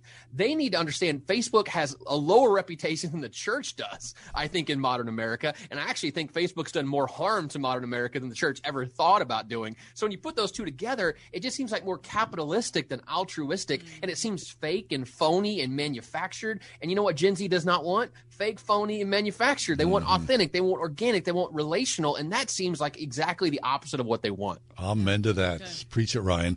Ryan Burge, the nones, where they came from, who they are, and where they are going. Ryan, thanks an awful lot. It's always a pleasure to connect with you. You got it going on. Thank you, John. Thank you, Kathy. How nice going? to see you. Okay. Bye, Nice to see you. Take a break. Quick come back. Does this make sense? Probably it doesn't. In I'll this tell you world right now, it's not gonna. All right, it's our daily feature. Doesn't make sense? We'll find out next. Dare we say, these have been unprecedented Ugh. times. I hear that word, that term one more time. Take it as you may, right? We have gone through, all of us, a very weird, difficult time Mm-hmm. these past 15 plus months. Now, if you've had a child, whether elementary school, high school, college, Mm.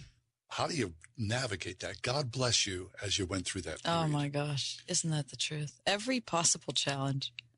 So we had kids at Grove City College and they laid out a plan.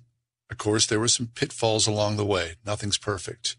But through COVID and through the oddness of it all, they made it through. And they made it more than just working through the process.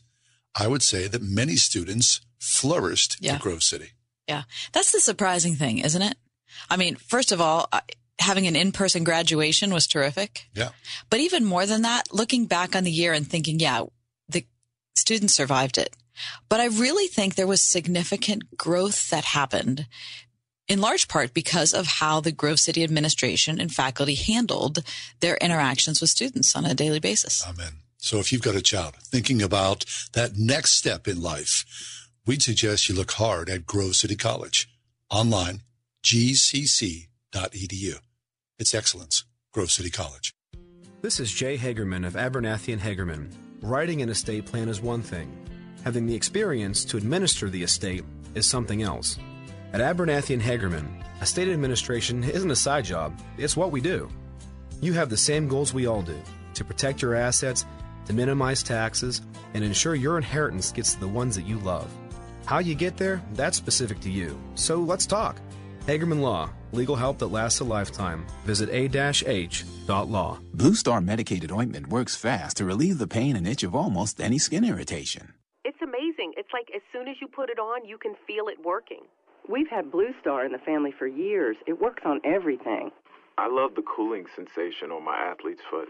What a relief for my eczema. Nothing worked on my dry, cracked skin until I tried Blue Star. Blue Star is great for scalp itch. Look for the white box with the blue star in the first aid section. Feel Blue Star work fast or your money back. Unused prescription opioid pain medicines can spell trouble. Safely dispose of opioids before they can hurt your family. Find a drug take-back option such as medicine drop boxes. Visit www.fda.gov slash drug disposal. A message from the U.S. Food and Drug Administration. Listen on your smart speaker, the Word FM app at wordfm.com, iHeart, TuneIn, and on radio.com. In the car or at home too at 101.5 WORD FM, Pittsburgh.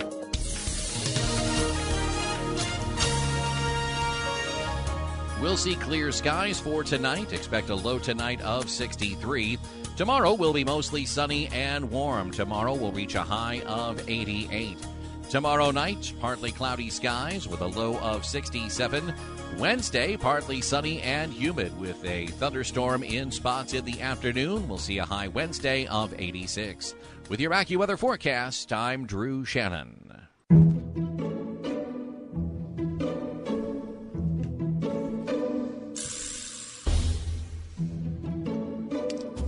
Does this make sense? Does What make sense? Commercials during the Olympics for pharmaceuticals. Well, like any other, you know, television time, it's it's available. So yeah, why, why wouldn't it make sense? Because we're celebrating the human athlete. Yeah, but those who At are the- celebrating, Wait, at the wait, at the peak of its condition, Mhm. we're celebrating shocking feats of strength, Yeah. Of quickness, mm-hmm. of agility. And then we take a break and we're confronted with unbelievably long stories of human suffering, great tragedy, and then trying to sell them a drug to take the pain away. right? Because that tiny point zero zero zero zero zero one percent of those world class athletes, the opposite spectrum of that, the ninety percent plus of us who are sitting at home eating chips and dip and anything like that's available, mm-hmm. we're the ones who are suffering the ill health. So we need the help. Can't we take a break from it? No, no. Can't we just Nope. step aside? Can't we just enjoy looking at some healthy people for a while, disengage from our physical malady, and not be subjected to like two minute long commercials, 60 seconds of which are all of the side effects that you could experience if you took this drug? Right. Your eyeballs may bleed, your head may explode. I don't think it makes may fall out. sense at all. I dislike everything about it. I think it makes sense. Ah, get out of here. All right. Does this make sense? You're out and about, whether you're on a trip or you just, you know, running around running around town. What about the fanny pack? Oh, The fanny pack. making a resurgence. It is making I've seen Yep, people walking back. around with the fanny pack. It's back. And I wonder if COVID had something to do with it. Like, what do I do with my mask when I'm, you know, whatever that Mm-hmm. whole thing was about, or my whatever that gel people were putting on their, you know, hands and their face. The fanny pack. Mm-hmm. It's a bit of a weird thing. It was kind of trendy for a while. There's a fashion sense to it that's not a good fashion No. sense. But as opposed to like a guy with a big chunk of change and his keys in his pocket, does the fanny pack make sense? Absolutely, it does not. It makes sense. It does not. It makes perfect It sense. doesn't look good on anybody. Uh, you know, you I'm reach a giving point it in your life. no. Seriously, do you really no. care what people think? Of course. You Come know why? on, Because we respect ourselves as humans. Uh, no, you're going for ease. No. You're going for utility. right. You So we just- should all look like garbage as often as possible. You could buy a nice fanny pack. No, there sense. aren't nice fanny packs. That's the problem. 101.5 WORD. Turning Point with David Jeremiah. We want one one that's got our name on it. Isn't that true? So if that's where you are, you can have your guardian angel. But if you're not convinced of that, then let me tell you the rest of the story is all the angels in the whole universe care about you, and if God wants to dispatch them all, He can do it. Join Dr. David Jeremiah for his series Angels next time on Turning Point. This evening at 7:30 on 101.5 WORD. First, we decide where we want to go. Then we need to know the best way to get there. Hi, my name's Adam Baratta. I'm the owner of Advantage Gold. We're the highest rated precious metals firm in the country. We teach people how to own physical gold and silver. Now, we've won the Best of TrustLink award four years in a row because we educate our clients on how to buy gold and silver the right way. We don't pay celebrity spokespeople millions of dollars. We'd rather pass that value on to you.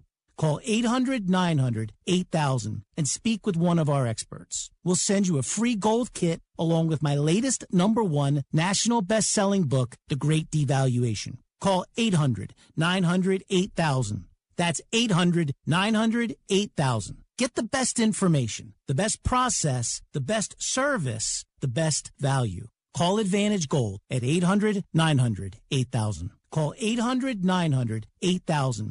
Thursday, August 12th, 7 p.m. Eastern. Join Grammy Award winning artist Michael W. Smith and a host of others for Food for the Poor's national virtual celebration, We Are One. We come together to provide 10 million meals for desperately hungry children and families in countries like Haiti. The event is complimentary, but reserve your space right now to receive a link to a silent auction of incredible trips to both national and international destinations. RSVP now at foodforthepoor.org forward slash one. That's foodforthepoor.org forward slash O-N-E. Research shows people remember radio ads that remind them of the past. So to help you remember that Liberty Mutual Insurance Company customizes your home insurance so you only pay for what you need, here's an ad that'll really take you back. Back in my day, I heard a voice from the radio say, Liberty Mutual customizes my home insurance so I only pay for what I need. I'm getting on in years now, but heavens to Betsy, there are some things an old fella like me just never forgets. Only pay for what you need at libertymutual.com. Liberty, liberty, liberty, liberty. Are you ready for a life fulfilling getaway where you can join renowned Bible teachers, best selling authors, and award winning worship artists in breathtaking locations? Sail the Sea of Galilee, gaze at the majesty of towering Alaska glaciers, or bask in the warmth of the Caribbean sun. Christian travel is the best way to see God's creation, and Inspiration Cruises and Tours will provide unforgettable moments just for you. For more information, visit inspirationcruises.com or call 800 247 1899.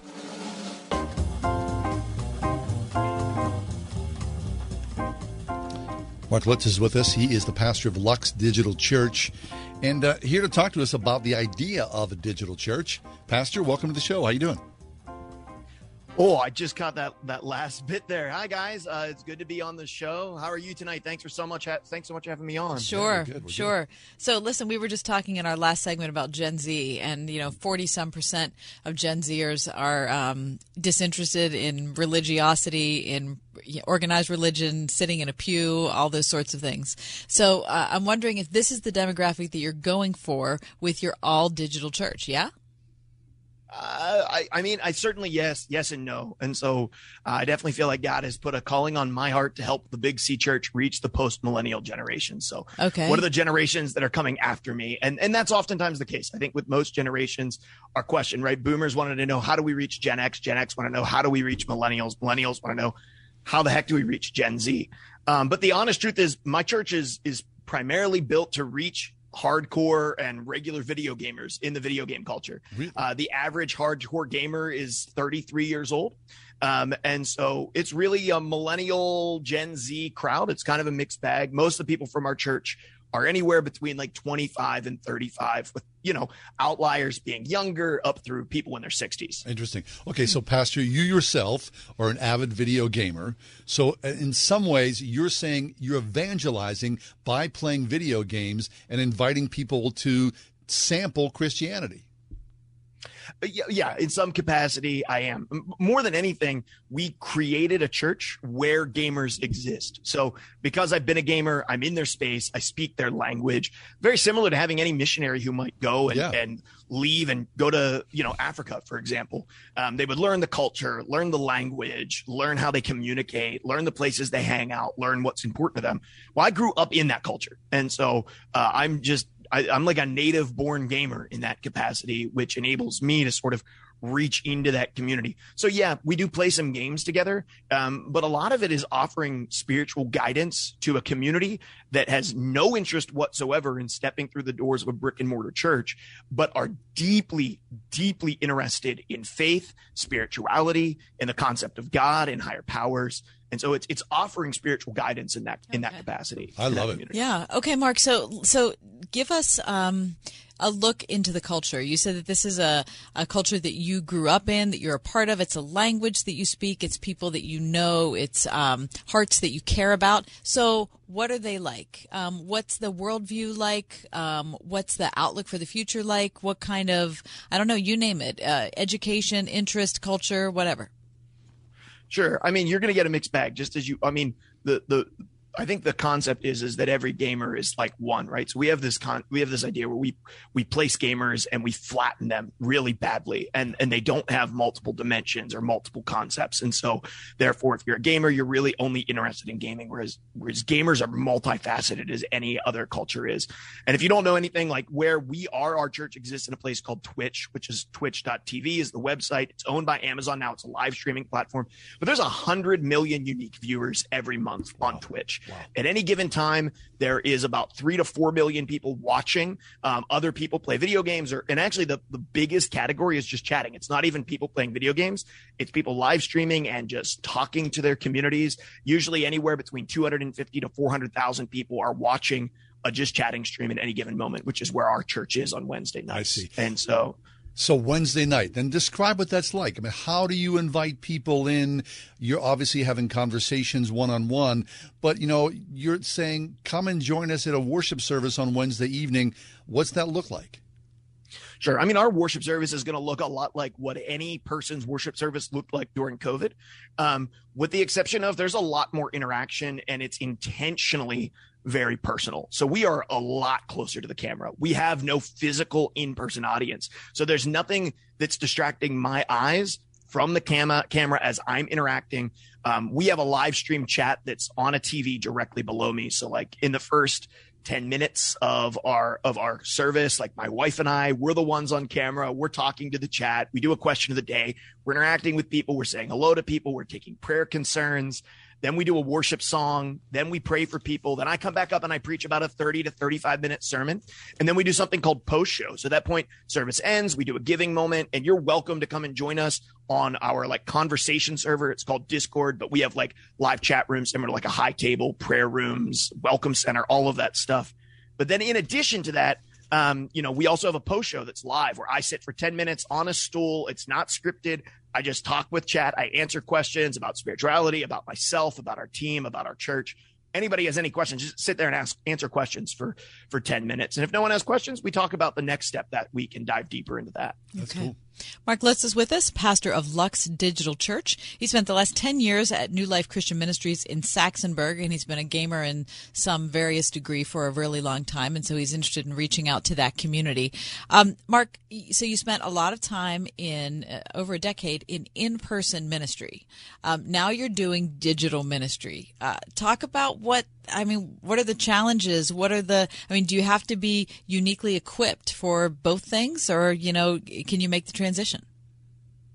uh, you can make the transition. the The question is, do you want to? Yeah. Uh, it- it's not. It's not really can you. It's do you want to learn an online culture enough that you're able to engage with it. It's not just like, hey, let's just pop over there and broadcast. That's why I call like most live streams for churches broadcast ministry. It's not online ministry. It's Yeah. you're just broadcasting your stuff.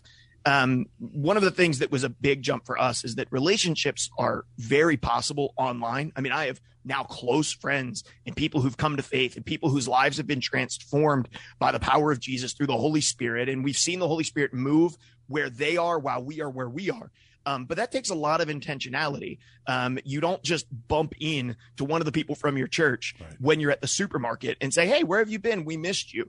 You have to actually reach out to them, set up meetings with them, have conversations. I just like hung out with one of our our, our team members from uh, Nashville uh, this afternoon, and we just caught up for like 45 minutes. Really? Just came back from kayaking with one of my other team members who's actually local, um, and spent some time with him.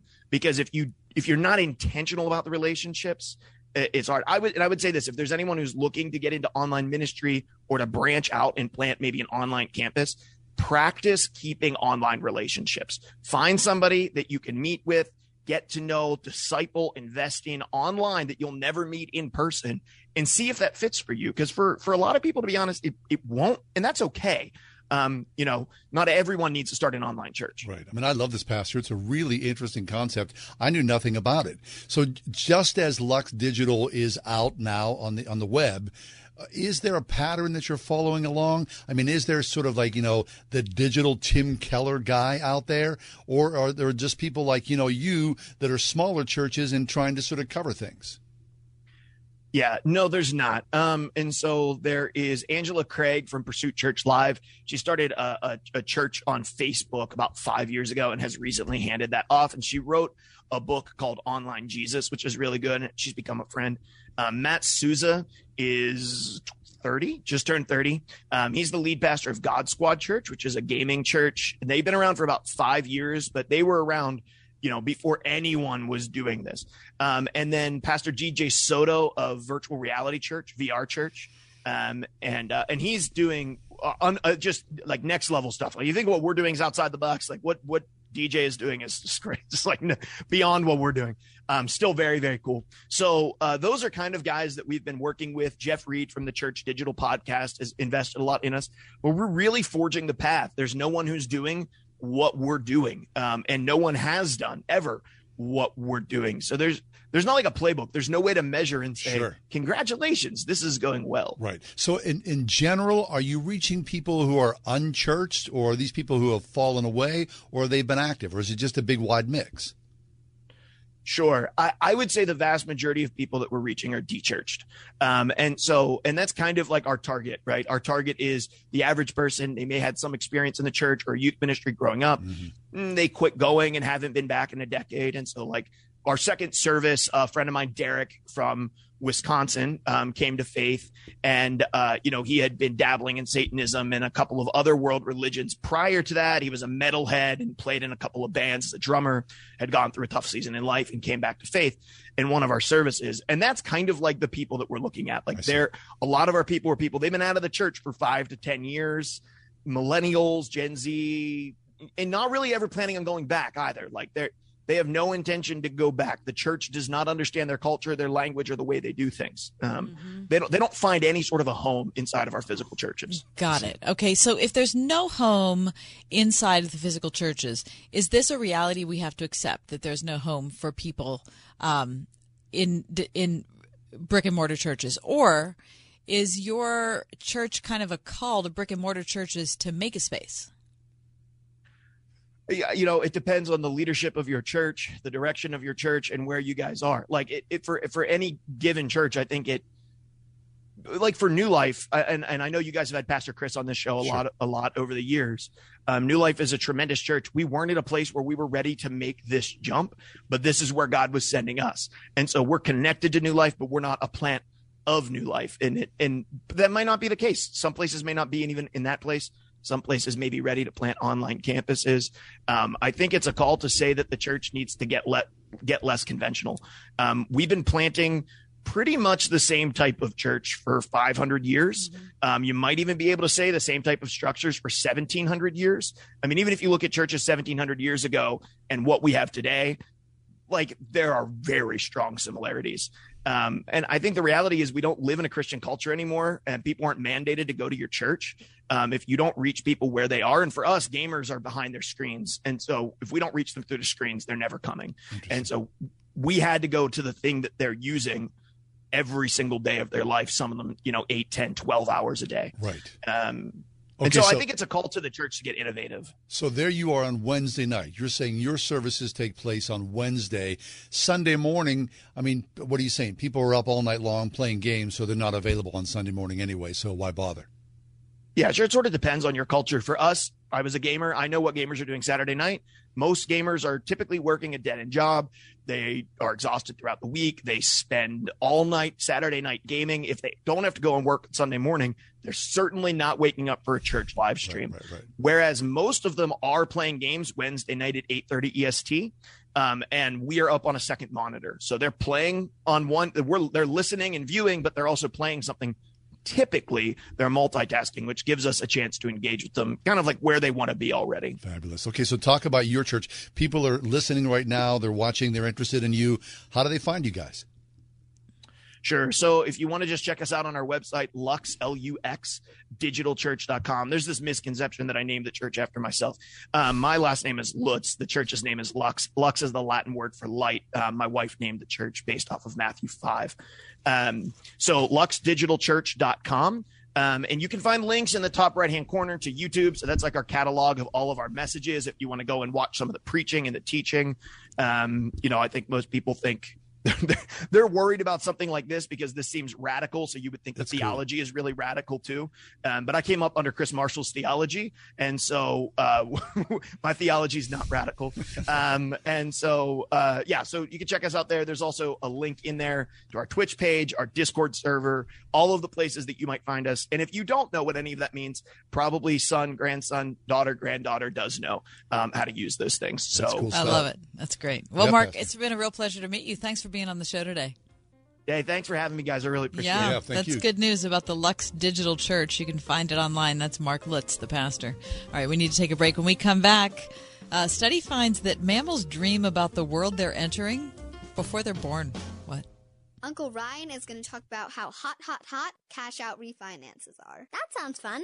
I sound like a broken record. I've been doing this for 18 years. I have never seen a market like this in my life. Home values have generally been skyrocketing the last couple of years. And with interest rates being some low, I, I've actually seen refinances where people are able to cash out that newly found equity in their homes, do home improvements, whatever it may be, and still save money per month compared to what their prior mortgage payment was. So it's worth a shot just to give us a phone call. And one thing I can promise at United Faith Mortgage is we will not be pushy. It's one of my biggest pet peeves. I can promise you we will not be that way. I like to see it as my job is to present you with a few different options. I step back, I let you decide, and I'll let you call me when you want to move forward.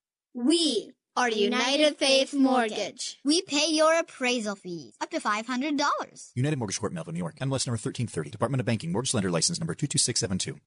To serve as a ruling elder is a high and holy office. RPTS now offers five flexible online courses to help you shepherd the Church of God. The Ruling Elders program features courses on biblical counseling, interpretation, worship, the church, care and administration, plus preaching and elective options that best fit your ministry paradigm. No papers, no exams, just solid biblical teaching from experienced pastor professors. Individual and group rates available. RPTS. Study under pastors. Learn more at rpts.edu. Everything that we do in the office is to provide a comforting feel to you and your family. Stock Family Dentistry, where exceptional dentistry meets compassionate care. We do value the time that you spend at our office, and we understand that you don't have hours and hours because lives are crazy nowadays. But we want to really make sure that the time you're spending with us is efficient and effective and works for you as an individual. Perry Highway in Wexford at stockfamilydentistry.com. Why doing it right roofing, siding, and remodeling? As an Owens Corning Roofing Platinum Preferred Contractor, it's simple. It's in their name. They're doing it right, and it's what you'd expect as a homeowner, and what they intend to deliver. Call 724 New Roof. Looking for a job? Contact Express Employment Professionals and be part of their national hiring event. With one application, Express connects you with multiple employers and never charges a fee. Go to expresspros.com, find your nearest office, and call Express today. Remember what it was like getting together with your partner for a fabulous night out? It's been too long.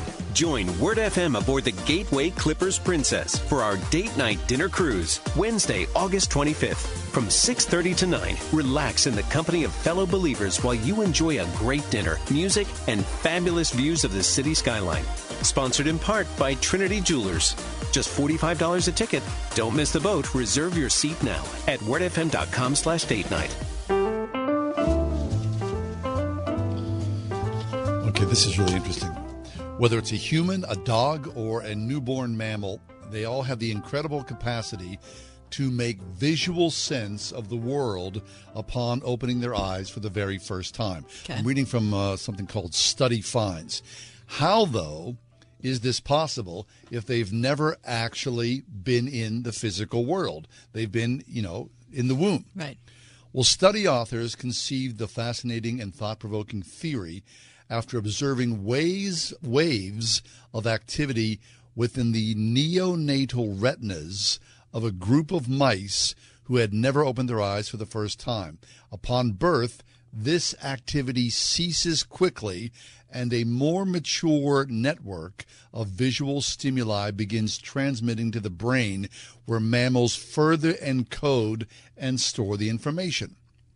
So, what they're saying is that somehow, and this is the deep mystery of it all, is that mammals, you and I and other mammals, we are dreaming in the womb of what the physical world is doing, looking like, engaging with. So that when we open our eyes, What? we've already dreamt it, so we're comfortable in the presence of what's been going on inside of our brains. How are we dreaming it if we've never experienced it or seen it? They're just saying this is what they see in the scans of the brains. Now, granted, these are mice. It'll go a lot further, I'm sure, in deeper research. But there's Wait, that- representation really of the cool. physical world. That's that's pretty shocking. Yeah, Have you watched All Creatures Great and Small? I have, and I loved it. Isn't it wonderful? Yes. I mean, it really gives I don't know, it's just a it's a beautiful animal centered perspective on day to day life. Exactly. You know, I- I've got this dog I've talked about. He's blind and deaf, and he has Alzheimer's. It's changed our family life by having this animal like that. I mean, they're just amazing what they choose to teach us. Yeah. What If- God if- has touched in them. If we're aware of it. Yes. And are willing to accept it. I'm into that. Hey, have a great night. We'll see you tomorrow, God willing. The Ride Home with John and Kathy, a production of Salem Media Group.